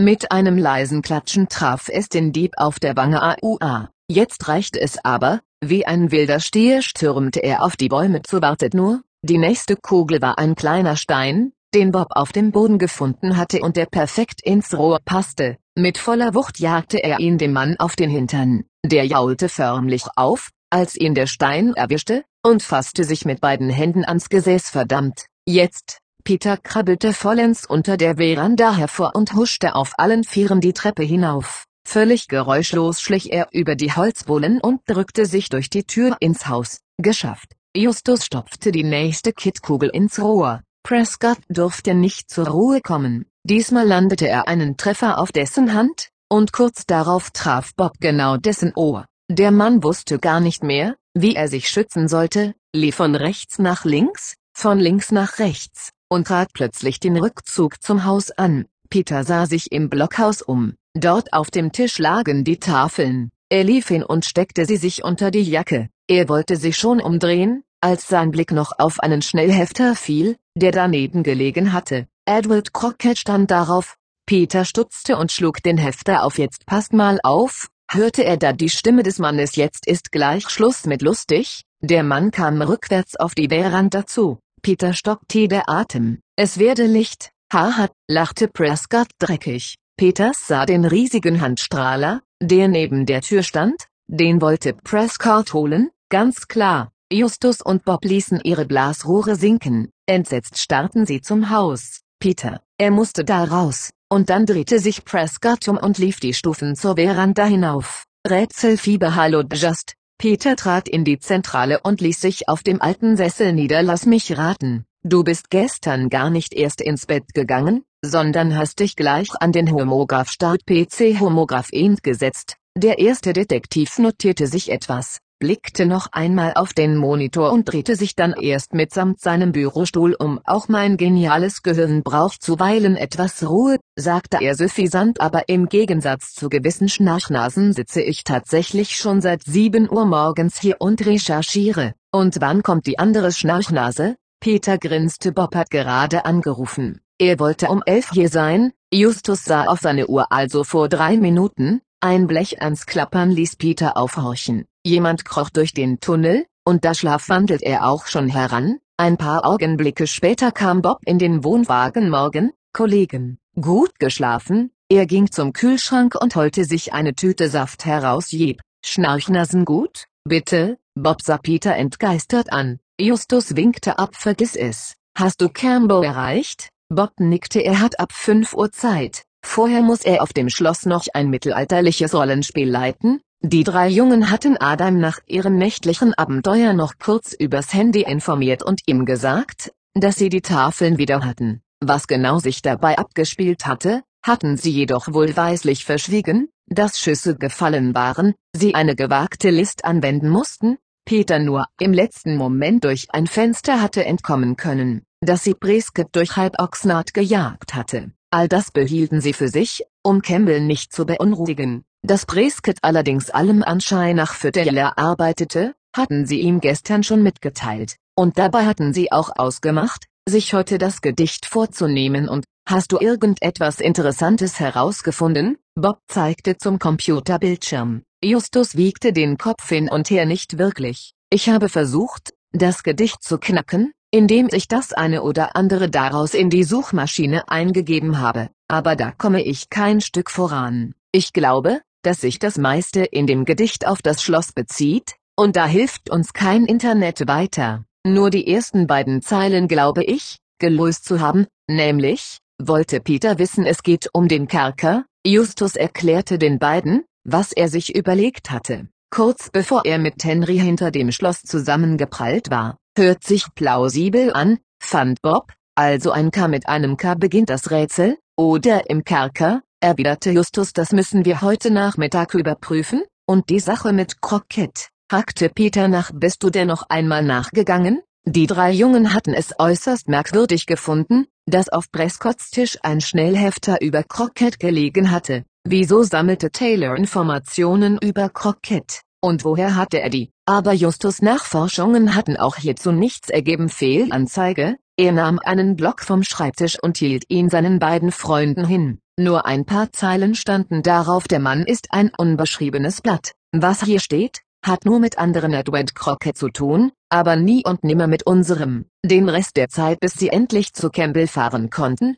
verbrachten die Jungen abwechselnd in der Zentrale und auf dem Schrottplatz. Zunächst tüftelten sie noch eine Stunde gemeinsam an dem Gedicht herum, kamen aber über ein paar Vermutungen nicht hinaus. Pablo Picasso, der berühmte Maler, schien eine gewisse Rolle zu spielen, aber das war auch schon alles, was sie herausbekamen. Und dann hatte Tante Mathilda Arbeit für sie. Sie sollten das Unkraut jäten, das über den ganzen Hof verteilt zwischen Kies und Pflastersteinen hervorlugte, und alles Klagen und Stöhnen half nichts. Bis um drei Uhr robbten sie auf dem Hosenboden über den Schrottplatz und rupften dabei eimerweise Grünzeug. Dann aßen sie noch ein Happen, zogen sich um und fuhren gegen vier Uhr endlich los. Mir tut der Hintern weh, jammerte Peter, als sie auf die Straße einbogen und mir erst, Bob konnte gar nicht richtig sitzen. Ich hasse Unkrautjäten. Justus Schmerzen hielten sich dagegen in Grenzen. Die paar Pfunde zu viel, die er mit sich herumtrug, hatten manchmal auch Vorteile. In Carpinteria schauten sie noch kurz bei der Polizeistation vorbei und erkundigten sich,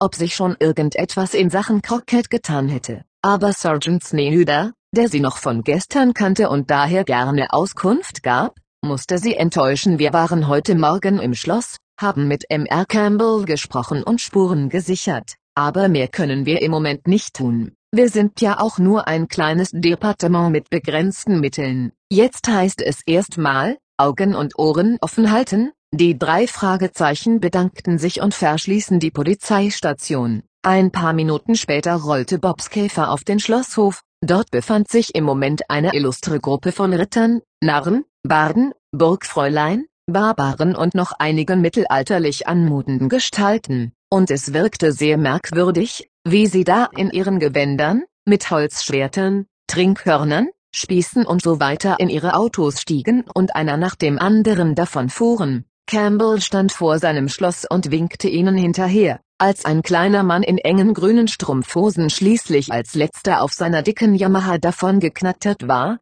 kam er auf die drei Jungen zu Hallo Jungs, begrüßte er sie. Er sah übernächtigt und sorgenvoll aus Hallo, M.R. Campbell. Justus holte die beiden Tontafeln hervor hier sind die kleinen Ausreißer, sagte er lächelnd. Campbell nahm sie entgegen danke, vielen Dank. Bei Gelegenheit müsst ihr mir noch einmal ganz genau erzählen, wie ihr das angestellt habt. Die drei Jungen lächelten verlegen und drucksten ein wenig herum. Aber Campbell schien zu sehr mit seinen eigenen Gedanken beschäftigt und registrierte das kaum kommt mit, gehen wir rein, lasst uns endlich diesem Gedicht zu Leibe rücken, auf dem Weg ins Schloss erläuterte Justus Campbell, welche Vermutungen sie bisher in Bezug auf das Gedicht angestellt hatten, dass es zu Beginn um den Kerker ging, Picasso wohl eine Rolle spielte und das ganze Gedicht sehr stark mit dem Schloss in Zusammenhang stand, Kerker sagst du? Campbell las sich die ersten beiden Verse noch einmal durch. HM.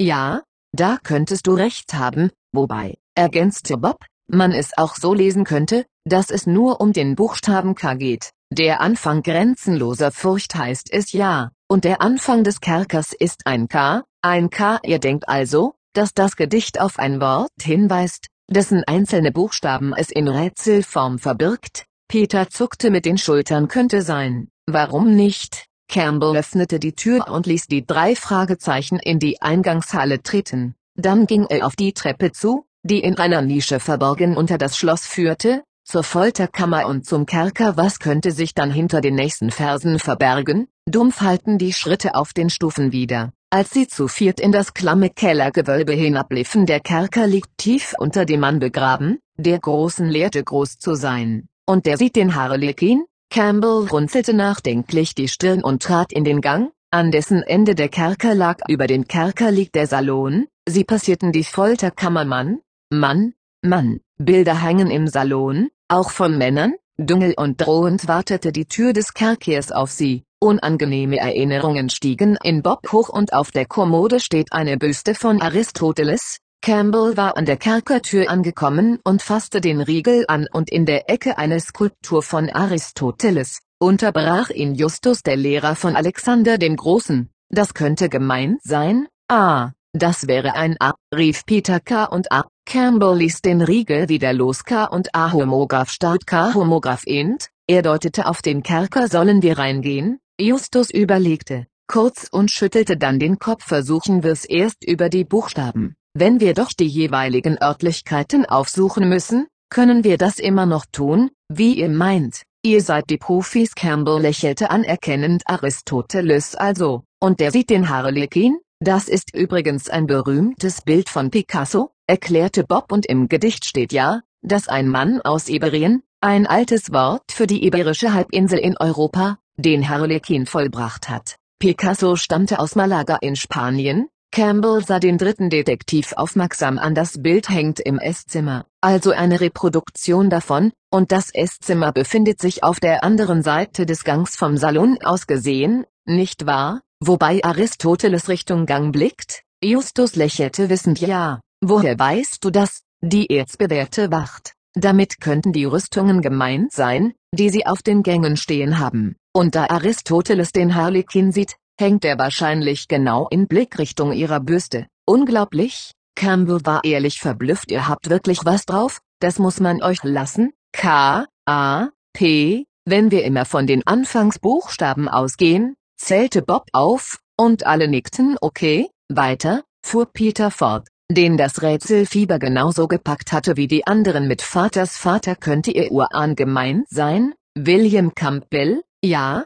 und jetzt brauchen wir dessen Sohn, ich glaube, der hieß Campbell verstummte, und auch die drei Jungen zuckten zusammen. Habt ihr das gehört, ja, Peter sah sich um klang wie ein, Kettenrasellen, und ganz nah, aus dem Kerker vielleicht, überlegte Justus. Nein, der ist schalldicht, widersprach Bob. Er wusste das noch ganz genau, aber vielleicht aus der Folterkammer? Sehen wir nach? Campbell lief voran und winkte die anderen hinter sich her. Ein paar Augenblicke später standen sie in dem gruseligen Gewölbe da. Peter zeigte auf eine Kette an der Wand, die leicht hin und her schwang seltsam. Campbell ging hin und hielt die Kette an. Verwirrt schaute er sich um eine Ratte vielleicht, Bob spähte in die dunklen Ecken der Kammer könnte sein, womöglich, Campbell machte ein zweifelndes Gesicht. Noch eine Minute lauschten sie in die Stille und beobachteten das Spiel der Schatten. Doch es blieb ruhig, nichts tat sich mehr. Schließlich atmete Justus durch gut. Lasst uns weitermachen. Wir waren bei dem Sohn des Vaters Vaters stehen geblieben, ja, ein letzter Blick Campbells, dann wandte er sich Justus zu Edgar, das war sein Name. Edgar Campbell, haben Sie von dem auch ein Bild? fragte Peter oder eine Statue oder so? Ein alter Ölschinken von Edgar als Kind hängt im Musikzimmer, erinnerte sich Campbell nach kurzem Überlegen. Komma, neben Keiners Liebe, der erste Detektiv schüttelte den Kopf was immer das sein soll, Campbell schloss kurz die Augen soweit ich weiß, hängt da nur ein Kasten daneben, in dem sich eine Klarinette von Jimmy None befindet, diesem berühmten Jazzmusiker aus den Zwanzigern. Mein Vater hat ihn vergöttert, None, Liebe, keiner, Peter kratzte sich am Kopf das passt doch alles nicht. Hatte dieser William vielleicht noch einen Sohn, dessen Bild, Moment mal, der zweite Detektiv riss die Augen auf. Nonne, no one, niemand, oder eben keiner, und die Klarinette war seine große Liebe. Ha, das ist es doch, alle sahen ihn überrascht an, und Justus schürzte anerkennend die Lippen. Tolle Leistung, zweiter, tolle Leistung, Peter grinste stolz. No one, ha, Kape, da sind wir jetzt, sagte Campbell und sah auf die Tafeln jetzt müssen wir wissen, wer dieser David sein soll, Justus nickte der Mühenaufwandte,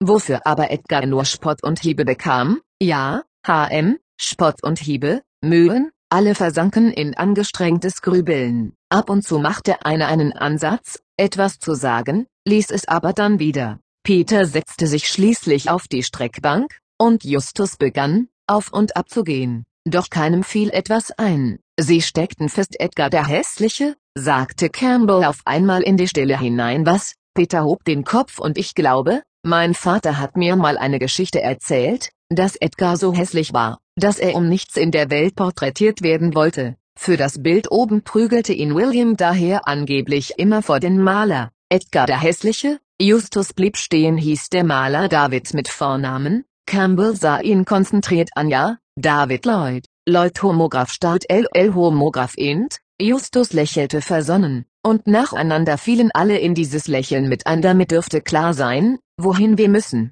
Ein alter Bekannter dann meint der letzte Buchstabe die eiserne Jungfrau, nicht wahr? Campbell hastete die Treppe hinauf und blickte sich über die Schulter nach Justus um das sehe ich auch so, die nimmt das Leben auf äußerst grausame Weise zu sich, Leben, das in der Kapelle geweiht wird, rief Bob hinauf und die Kapelle liegt der Folterkammer wirklich genau gegenüber?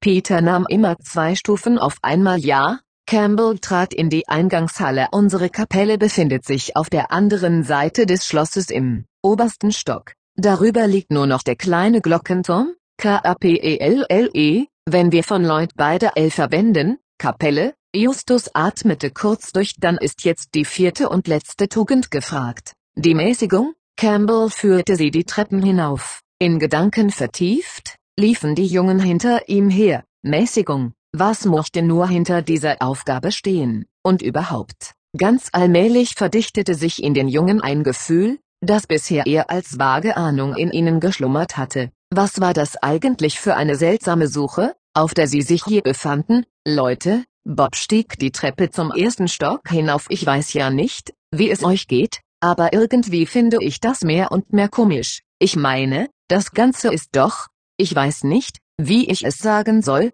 unlogisch. Justus blieb stehen und drehte sich um. Ich weiß, was du meinst. Und Sie haben das ja schon ein paar Mal angesprochen? Er sah zu Campbell hinauf. Was denn? Wovon redet ihr? Wir lösen hier ein Rätsel, das Ihnen zu dem Vermächtnis Ihres Vaters verhelfen soll. Justus ging weiter und selbst, wenn wir mal außen vor lassen, wie wir zu diesem Vermächtnis gekommen sind, das Rätsel allein ist schon merkwürdig, ich kann euch nicht so ganz folgen, Campbell wartete an der Ecke zur nächsten Treppe. Ihr habt recht, auch Peter fiel das jetzt auf, er kratzte sich am Kopf irgendwie, passt das nicht, Justus blieb vor Campbell stehen verzeihen Sie, aber ich weiß ehrlich gesagt nicht, warum Ihr Vater das inszeniert hat. Einerseits wollte er Ihnen eine letzte Aufgabe stellen, aber andererseits war das alles bisher nicht wirklich kompliziert. Und das mit den vier Tugenden wirkt auch ein bisschen aufgesetzt. Wissen Sie, was ich meine? Campbell nickte das ist es ja, was mir schon die ganze Zeit seltsam vorkommt. Zumal es Vater gar nicht ähnlich sieht, merkwürdig. Justus schüttelte den Kopf na ja, bringen wir's zu Ende. Mal sehen, wohin es uns führt. Schweigend liefen sie die restlichen Stufen hinauf. Als Peter allerdings als letzter am obersten Treppenabsatz angekommen war, drehte er sich erschrocken um. Für einen Moment hatte er das Gefühl gehabt, dass da noch jemand hinter ihnen war. Er hatte Schritte gehört, dachte er, doch da war niemand zweiter. Wo bleibst du denn? rief ihm Bob zu. Er stand mit den anderen schon vor der Holztür, die in die Kapelle führte komme schon, seltsam, Peter zuckte die Achseln und schloss zu den anderen auf. Die Kapelle, die Campbell mit einem großen Schlüssel aufschloss, war nicht besonders groß. In einem weiß getünchten Raum befand sich an der vorderen Wand ein schlichter Altar, an den Wänden hingen einige Heiligenbilder, und die Statuen der vier Apostel beteten in den vier Ecken des kleinen Gotteshauses. In der Mitte standen sechs schlichte Holzbänke für jeweils vier oder fünf Personen hintereinander aufgereiht. Die Kapelle war jedoch höher als die anderen Räumlichkeiten des Schlosses, so dass sechs große Spitzbogenfenster in den Wänden Platz fanden, und über dem Altarraum öffnete sich ein kleiner Glockenturm, in dem eine ansehnliche, gusseiserne Glocke hing. Funktioniert die? wollte Peter wissen und zeigte nach oben. Campbell nickte ja, auf Knopfdruck. Zu den Feiertagen lassen wir sie meistens läuten. Bob sah sich um Mäßigung also. Kollegen, habt ihr eine Idee? Das höchste Licht soll erhellen, was die letzte Gabe ist, sagte Justus. Mittlerweile kannte er das Gedicht auswendig. Was soll denn das höchste Licht sein? Die Sonne zur Mittagzeit vielleicht, Peter nickte zu einem der Fenster an der Südwand wenn die da reinscheint. Trifft das Licht womöglich auf eine ganz bestimmte Stelle an der Wand? Justus machte eine skeptische Miene das halte ich für weniger wahrscheinlich. Der Sonnenstand variiert über das Jahr, so dass das Licht auf durchaus unterschiedliche Stellen treffen dürfte. Aber die Idee an sich ist nicht schlecht, der erste Detektiv zupfte an seiner Unterlippe. Höchstes Licht? Bob sah zur Decke, von der drei kleine Lüster hingen die Lichter vielleicht, Campbell schüttelte den Kopf. Die haben wir erst vor drei Jahren angebracht, vorher hatten wir Wannleuchter, und was ist mit den Kerzen? Peter ging zum Altar, auf dem sechs Leuchter nebeneinander standen waren die schon immer hier, Campbell zögerte ja, ich glaube schon, aber die Kerzen brennen ab, wandte Justus ein ihr Licht verändert sich also auch, nein, er ging langsam durch die Kapelle wir brauchen ein gewissermaßen fixes Licht, eines, das sich nicht verändert und hoch ist, Bob drehte sich einmal um sich selbst. Wo war ein hohes Licht? Justus besah sich die Fenster, auf zweien waren Glasmalereien angebracht, aber nichts darin deutete auf ein Licht hin, auch auf den Bildern erkannte er nichts, was ihn auf eine Idee gebracht hätte. Der Alltag vielleicht, er bestand aus einem steinernen Tisch, auf dem eine weiße Decke lag, darauf standen die Kerzen und dahinter eine Schnitzarbeit der Mutter Gottes, die von einer halbrunden Gloriole umgeben war, ein Strahlenkranz aus elf vergoldeten Flammen, Strahlenkranz, Justus kam näher, Flammen, fünf rechts, fünf links, eine in der Mitte, die am höchsten hinaufreichte, hohes Licht wartet mal, murmelte Justus hast du was,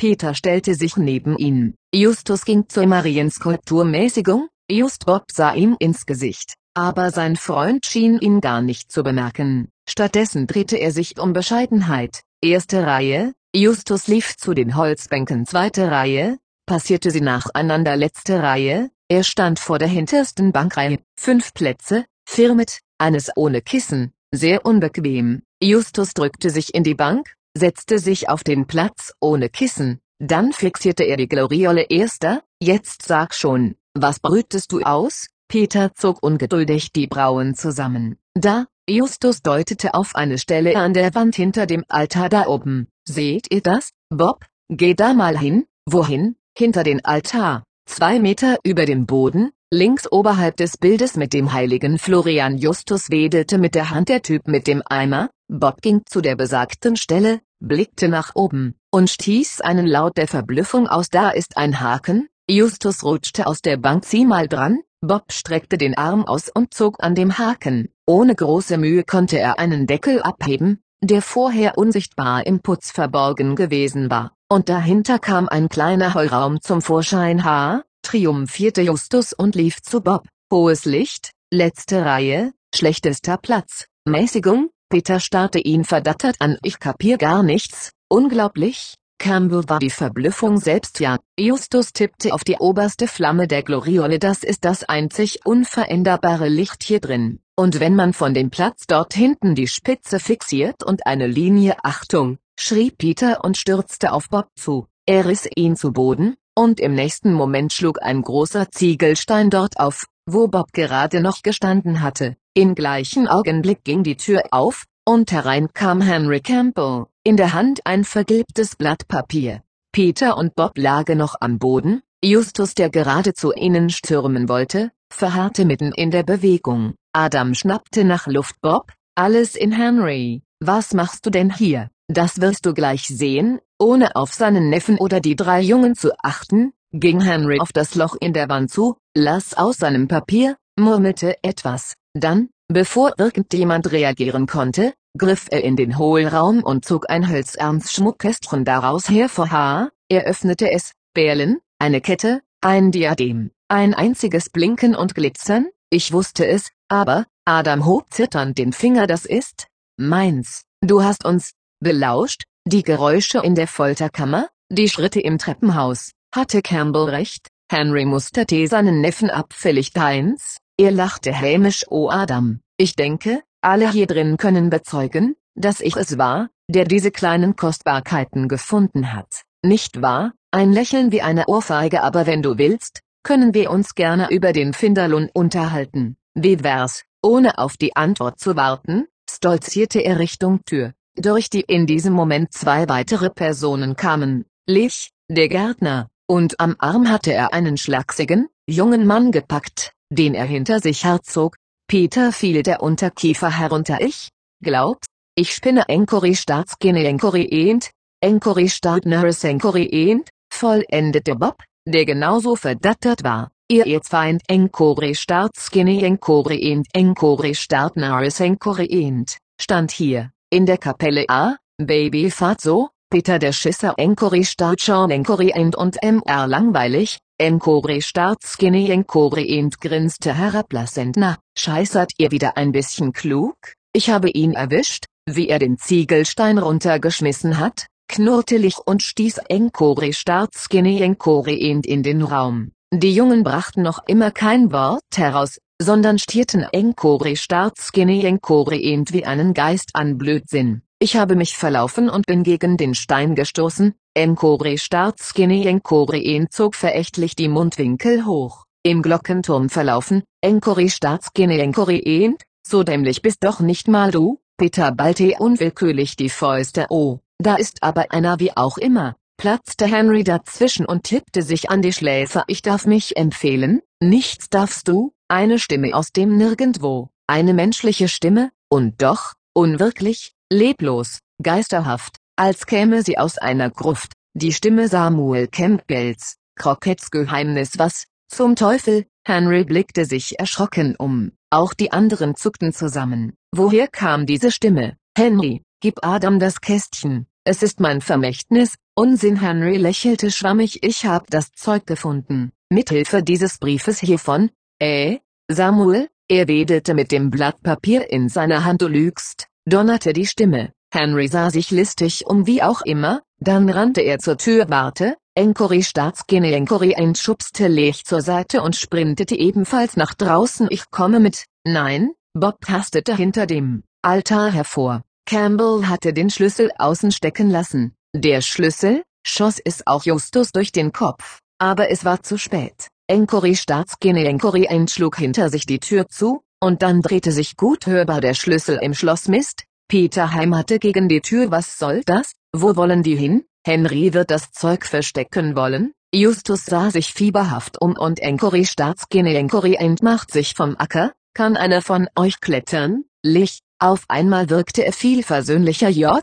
Ja, ich, antwortete Peter. Überrascht blickte er den vormals so missmutigen Gärtner an. Lich deutete zum Glockenturm hinauf da oben geht's raus. Wenn du das schaffst, kannst du uns rauslassen? Peter nickte grimmig kein Problem, kurz inspizierte er die Wand, dann kletterte er mit Bobs und Justus Hilfe flink wie ein Affe den engen Turm hinauf, Hände und Füße immer gegen die einander gegenüberliegenden Wände gestützt. Zwei Minuten später öffnete er die Tür von außen los, schnappen wir uns die Kerle, von Henry und Enkore Startskinny Enkore End war weit und breit nichts zu sehen, aber als sie in der Eingangshalle ankamen, stolperten sie fast übers Neudersi hier, sagte Justus überrascht. Der Polizist hatte sein Walkie-Talkie am Ohr im Westturm sagst du, Clay, okay, komme, er nickte Justus zu seid ihr auch hinter den Kerlen her, der erste Detektiv sah ihn verdattert an. Äh, ja, woher wissen Sie, dann kommt mit, wir haben Sie, ein paar Minuten später standen sie in Samuel Campbells altem Arbeitszimmer, Henry lehnte schnaufend an der Wand,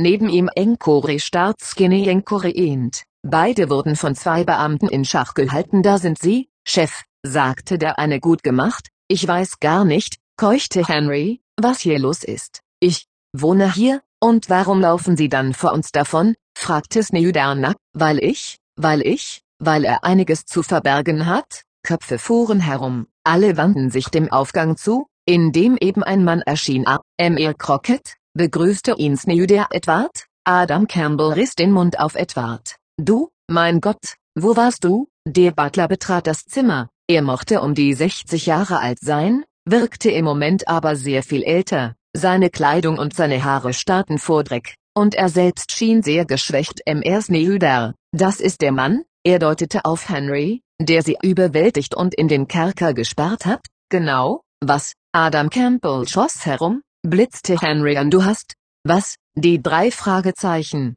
kamen sich vor wie beim Tennis, ihre Blicke flogen hin und her, Henry verzog das Gesicht zu einer heimischen Grimasse. Ja, ja, ich geb's ja zu, offenbar war ihm jetzt alles egal nachdem mir der Kleine hier erzählt hat, dass er Sams Geist geben und dabei irgendwas von einem Vermächtnis plappern sollte, wollte ich eben einfach wissen, was dahinter steckt, und freiwillig wolltest du es mir ja nicht sagen, Edward, er lachte bösartig. Daher dachte ich, ein paar Stündlein im Kerker machen dich sicher gesprächiger, du hast Edward in den Kerker, der Kleine hat was? Adam glotzte Henry an, blickte zu Encory Staatsgene Encory ehnt, der selbstgefällig die Arme verschränkte, dann zu Crockett. Er war völlig durcheinander. Auch die drei Detektive lauschten atemlos. Kam jetzt endlich Licht in die verworrene Geschichte? Crockett zögerte, dann sagte er beschämt zu Adam, ja, ich habe den Jungen beauftragt. Er sollte Samuel spielen, und zu Henry gewandt meinte er bissig, von Stündlein kann gar keine Rede sein. Zwei Tage saß ich da unten, und hätte ich nicht den Geheimgang über den alten Brunnen entdeckt, würde ich dort wohl vermodern, wenn es nach dir gegangen wäre? Ach was? Henry winkte lachend ab, aber das Lachen klang hohl und unecht. Es gab eine Verbindung zwischen dem Kerker und dem Brunnen, die Stimme im Brunnen. Sie hatten Crockett gehört. Justus und Bob sahen sich an. Du hast den Jungen beauftragt, damit er, Adam schwankte vor Verwirrung und musste sich an der Wand abstützen und dabei hat mich der Fettsack hier erwischt und erpresst. Encore Staatskine Enkoreen zeigte auf Henry. Er wusste, dass der ihm jetzt nicht mehr gefährlich werden konnte. Ich sollte hier weiter für Chaos sorgen und allen eine Mordsangst einjagen. Dass er den Butler im Kerker ausquetschen wollte, wusste ich natürlich nicht. Encore Staatskine Enkoreen setzte eine Unschuldsminne auf natürlich äffte ihn Bob nach Du warst das. Peter ging eine ganze Lichterkette auf Du warst. Die Augen im Bild, der Wassergeist, das blutige Gesicht. Hub, Encore Staatskine Enkoreen schnitt eine grässliche Grimasse und ihr habt euch ja sowas von in die Hosen gemacht. Haha, er wurde wieder ernst aber wie gesagt, Erpressung, klar, und keine Ahnung vom Butler, damit kommst du nicht durch, knurrte Bob. Abwarten, Adam schien von dem Gespräch gar nichts mitbekommen zu haben. Noch immer sah er Crockett an aber wieso, Edward, wieso, der Butler schluckte, schloss die Augen damit du daran glaubst, an das Vermächtnis deines Vaters, daran glauben, Adam blinzelte verwirrt. Was, ich dachte, wenn ich es dir gebe und sage, dass ich es gefunden habe, jetzt, nach 15 Jahren, dann denkst du vielleicht, dass es nicht echt ist, dass ich es zurückgehalten habe, oder so, Adam ging auf seinen Butler zu und rüttelte ihn an der Schulter. Spinnst du, wie kommst du auf so einen Blödsinn? Justus runzelte die Stirn, irgendwie glaubte er nicht an diese Geschichte, aber dann wurde er abgelenkt. Zwei weitere Personen kamen die Treppe herauf ins Arbeitszimmer, unter ihnen, der Dieb, guten Tag, mein Name ist John Taylor, und das ist mein Mitarbeiter Steffen Encory Startbansch Encory End, sagte der andere Mann, ein gut gekleideter Bankertyp die Köchin war so freundlich, uns zu sagen, wo wir sie finden können, nichts war ich, jetzt polterte auch noch Jenno herauf, wutentbrannt, wie es schien der hat mir die Ehe versprochen, keifte sie und zeigte auf Enkori Startbahn Schenkori Ehnt, und damit wir ungestört sind, sollte ich Tee und Abendbrot machen, jawohl, und jetzt will er nichts mehr davon wissen, bitte, Snelüder schien ziemlich verwirrt was ist hier eigentlich los, das würde ich Ihnen gerne erklären, Taylor blieb freundlich, Jenna ignorierte er einfach, und auch für Enkori Startbahn Schenkori Int war sie Luft der Schuft. Hier war's, die Köchin bebte vor Zorn und Enttäuschung. Justus und Peter sahen sie interessiert an, ihnen war auf einmal klar, wieso sie gestern Abend wie ausgewechselt gewesen war, und auf welche Weise Bunch sie ausgetrickst hatte dann, bitte, Smilder nickte Taylor zu und wedelte auffordernd mit den Händen, wie mir zu Ohren gekommen ist, fuhr Taylor fort, sind hier Erbschaftsstreitigkeiten im Gange, und da ich das Anwesen schon lange kaufen will, muss ich natürlich wissen, wem es gehört, er zog eine Mappe hervor, und die drei Jungen fuhren zusammen, er war dieselbe Mappe, die Peter in der Blockhütte gesehen hatte. Daher ließ ich Privatuntersuchungen anstellen, die ergaben, dass mangels eines Testamentes der wahre Erbe des Schlosses Mr. Henry Campbell ist, Adam starrte ihn an, Henry riss die Augen auf, lich bis die Zähne zusammen, und Crockett ließ den Kopf hängen denn Adam Campbell ist in Wirklichkeit, Taylor tat so, als bedauerte er, was er gleich sagen würde, der Sohn von Mr. Crockett. Hier drin haben Sie die Beweise, mit einer gönnerhaften Geste reichte er Snehyder die Mappe. Stille, betroffenes, ungläubiges Schweigen. Adam machte den Eindruck, als würde er gleich ohnmächtig werden. Auch jener schnappte nach Luft, und lich bald die Fäuste. Die drei Fragezeichen sahen Taylor an, dann Henry, und als ihr Blick auf Crockett fiel, dämmerte ihnen ganz langsam, wie die Dinge zusammenpassten, zumindest manche. Plötzlich ein lautes, überschwängliches Lachen. Henry Campbell prustete los und konnte nicht mehr aufhören ich krieg mich nicht mehr ein. Ein Bastard? Er lief knallrot an vor Lachen und alles gehört mir. Hahaha, sogar die Klunker. Mein Schloss, Snelüder gab Taylor die Mappe zurück in ein paar Jahren vielleicht, knurrte er Henry an mitkommen. Und du auch? sagte er zu Encory Staatsgene Encory an dich haben wir sicher auch noch ein paar Fragen. Moment, rief da plötzlich Crockett. In seinem Gesicht zuckte es vor Anspannung das Kästchen. Das ist meines. Henry blickte dumm das Kästchen, aus der Kapelle. Blödsinn, nein, die Juwelen habe ich gekauft. Von meinem Geld. Für Adam? Crockett schien zunehmend verzweifelt, und Adam verstand ohnehin nichts mehr. Sein Blick war völlig leer. Justus allerdings war hellwach. Noch ein Puzzlestück hast du was getrunken, Edward? feixte Henry. Nein, das ist wahr. So glaubt mir doch. Snehüder sah den Mann aufmerksam an. Können Sie das beweisen? Habe sie eine Rechnung oder ähnliches? Crockett schüttelte traurig den Kopf. Nein, ich habe die Sachen anonym über einen Mittelsmann erworben. Niemand sollte je erfahren, dass ich sie gekauft habe, aber wir haben das Zeug im Schloss gefunden, brüllte Henry vor Vergnügen und das Schloss gehört mir. Mir allein. Haha, Snelüder machte eine bedauernde Geste dann, M.R. Crockett, kann ich leider nichts für Sie tun, fürchte ich, aber den Schuft hier verhaften Sie doch, oder? Jenna packte Snelüder am Ärmel und zeigte auf Encory Startbunch Encory End, tut mir leid,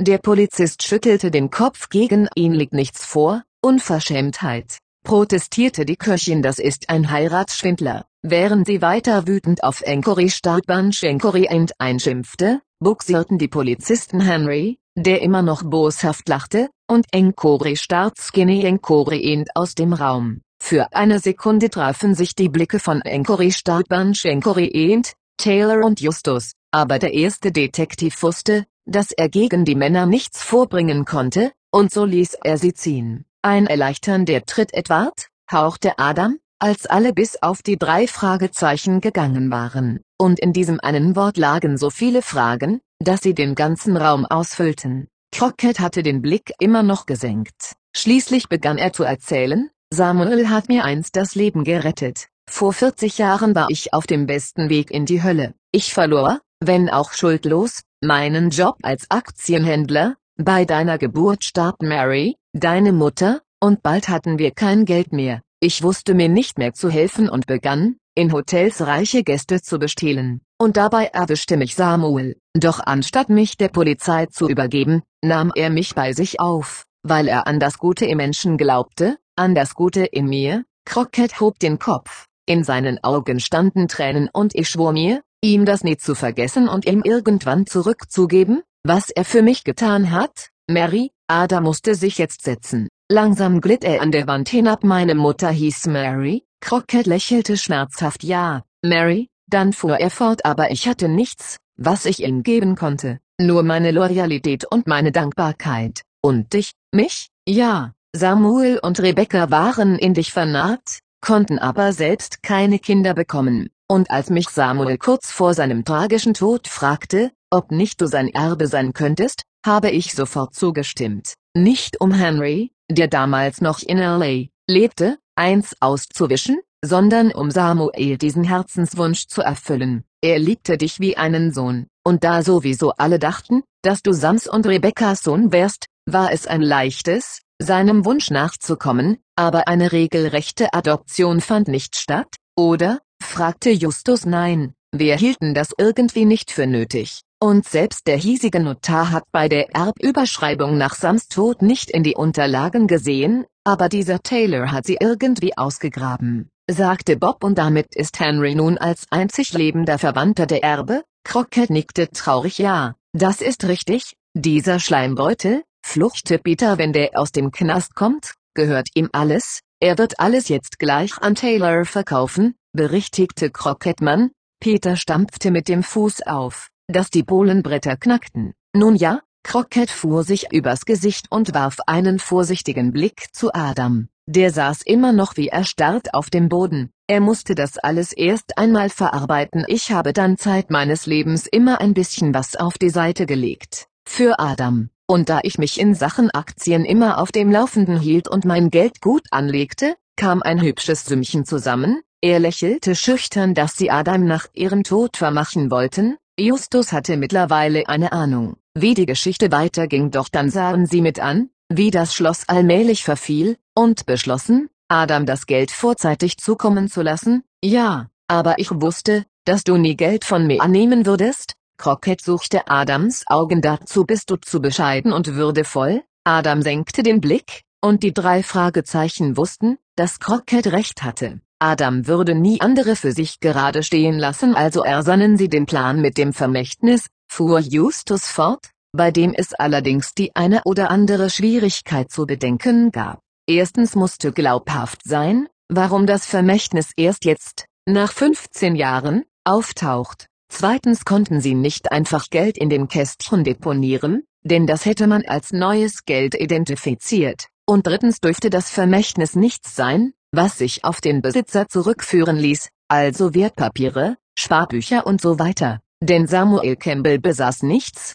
und sie durfte man unter keinen Umständen damit in Verbindung bringen. Crockett sah Justus überrascht an ja, genau das hat mir Kopfzerbrechen bereitet. Stimmt, Deswegen kaufte ich von meinem Geld über einen Mittelsmann anonym den Schmuck und versteckte ihn in dem Kästchen, und das Vermächtnis legte ich hier drunter, er trat fest auf eine der Dielen. Wieder knackte es bedrohlich und damit alles glaubhafter wurde, engagierten sie Skenü für die Seance und täuschten die Banne vor, sagte Bob mehr zu sich selbst ich habe den jungen Mann über eine Annonce gefunden, ihm die Mechanismen im Turmzimmer erklärt und ihm den Text gegeben, den er vorlesen sollte. Er bekam sein Geld im Voraus, und ich dachte, das war's. Crockett blickte die drei an. Ihr kennt diesen Kerl, oder? Peter lächelte ironisch. Oh ja, allerdings, und es ärgert mich, dass man den Kotzbrocken nichts wird anhängen können. Na ja, den Kopf wird ihm Sneuder wohl schon waschen, meinte Justus aber weiter. Henry hat Encory Staatsgene Encory bei der Seance erwischt, ihn zum Reden gebracht und sie dann überwältigt und in den Kerker gesperrt. Aber Sie haben ihm nichts gesagt, kein Wort? Crockett schob den Unterkiefer nach vorne lieber wäre ich da unten verfault. Allerdings hatte ich jetzt große Sorgen, ob du das Vermächtnis finden und die Rätsel lösen würdest. Denn wenn alles normal gelaufen wäre, hätte ich dir dabei ja unauffällig geholfen. Crockett versuchte ein verschmitztes Lächeln und ich befürchtete, dass dir Henry auflauern und dich reinlegen würde. Als ich den Ausgang dann endlich gefunden hatte, habe ich sofort Sneuder angerufen, er betrachtete Adam liebevoll, und auch in dessen Gesicht wich die Verwirrung allmählich einem weichen, erlösten Ausdruck. Ich hätte es wohl auch nicht geschafft, sagte Adam und blickte die drei Detektive an, aber ich hatte ja euch, Peter setzte eine trotzige Miene auf eine tolle Hilfe waren wir, wir haben dazu beigetragen, dass sie jetzt vor dem Nichts stehen, er kickte wütend gegen ein vorstehendes Brett, das sich löste und gegen die Wand flog hätten wir ihr Kästchen nicht gefunden, könnten sie es sich jetzt holen. Stattdessen hat es jetzt dieser Stinkeimer, dem es gar nicht gehört und der sich mit seinem Fetten verdammt. Und noch ein Brett flog durch die Luft so darfst du das nicht sehen, beruhigte ihn Crockett wo ich aber, Justus sah seinen Freund verständnisvoll an, er verstand ihn gut, im Grunde fühlte er sich ähnlich, aber eine Frage hatte er noch, M.R. Crockett, diese Sache mit dem Rätsel, was hatte es damit für eine Bewandtnis? Ich musste eine glaubhafte Geschichte erfinden, warum Sam das Erbe nicht einfach in Form eines Bankjutabens hinterlassen hat. Das hätte er ja vor Homograph Start 15 Homograph Jahren, wenn er denn Geld gehabt hätte, einfach veranlassen können. Also erfand ich das Rätsel, das Adam nur lösen konnte, wenn er all dem entsprach, was Sam wichtig war. Crockett kniff die Lippen zusammen, dass das nicht hundertprozentig überzeugend war weil Sam so eine Bewährungsprobe nicht entsprach und weil das Rätsel ein wenig aufgesetzt wirken könnte, war mir klar, aber anders habe ich es auf die Schnelle nicht hinbekommen, ich fand's schwierig genug, meinte Bob sehr gut ausgedacht, war auch Justus Meinung oh Mann, fluchte Peter in diesem Moment und schob einen vergilbten Zettel vom Boden auf Seht euch das an, das ist der Brief, mit dessen Hilfe dieser schmierige Henry angeblich das Kästchen gefunden hat. Ein leeres Blatt, das war alles erstunken und erlogen, Justus nickte ich habe mir so etwas ähnliches gedacht. Er und Encory Staatsgene Encory End haben uns belauscht, und im richtigen Moment hat uns Encory Staatsgene Encory End abgelenkt, damit sich Henry den Schmuck holen konnte. Übrigens, er zwinkerte Crockett so gehe ich recht in der Annahme, dass sie in der Kapelle der Geist waren, Crockett zuckte mit den Schultern mein letzter hilfloser Versuch, das Ruder noch herumzureißen, und gegen Taylor und seinen Bitbull können wir auch nichts ausrichten, Peter stieß einen Laut aus, der eine Mischung aus Ärger und Verzweiflung war. Es, ist,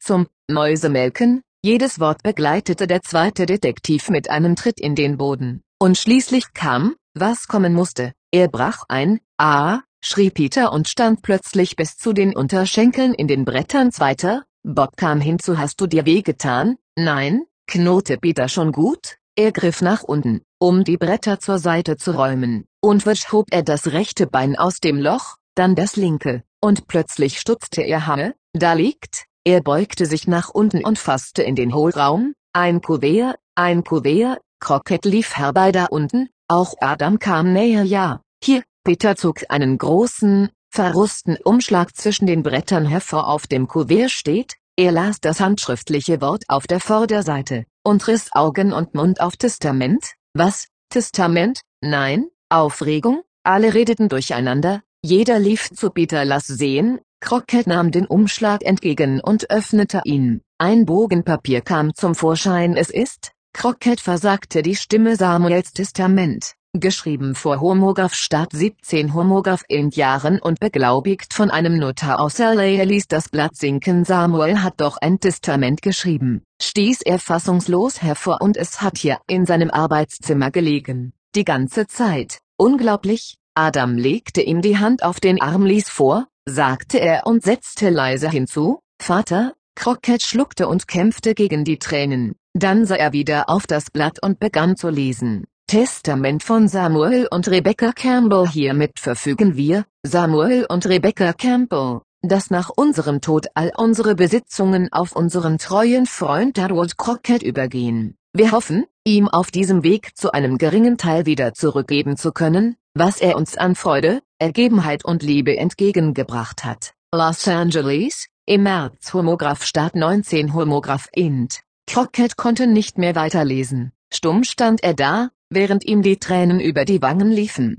Adam ging zu ihm hin und nahm ihn in die Arme, und so standen die beiden Männer schweigend im Raum, während sich die drei Fragezeichen überrascht und ergriffen anblickten. Doch plötzlich runzelte Justus die Stirn Moment mal, sagte er wenn Sie, M.R. Crockett, der Erbe aller Besitzungen der Campbells sind, dann gehört Ihnen das Schloss, und wenn Ihnen das Schloss gehört, dann gehört Ihnen auch alles, was man hier drin gefunden hat. Das heißt H, stieß Peter hervor und packte Justus am Arm das Kästchen. Ja, das Kästchen, es gehört ihm, nicht dem Stinkeimer, ihm, auch ohne Quittung und Zeugs, ihm, richtig, Bob klatschte in die Hände, Henry bekommt gar nichts, nichts, Peter reckte die Hände in die Luft. Ich fass es nicht, juhu, der Stinkstiefel guckt in die Röhre, er lief zu Gerwold und Adam. Es gehört alles ihnen, alles, Peter sah sich um vielleicht sollte ich noch ein paar Mal gegen irgendetwas treten, wer weiß, was da noch alles zum Vorschein kommt, soll ich, Edward und Adam lachten, dann schüttelte Adam den Kopf und sagte, lass gut sein, Peter, alles, was du noch zutage befördern könntest, wäre nichts gegen das, was ich bereits gefunden habe, er sah seinen Vater an, und nun schimmerten auch seine Augen feucht. Justus tippte seinen Freunden auf die Schulter kommt mit, sagte er leise wir sollten jetzt besser gehen.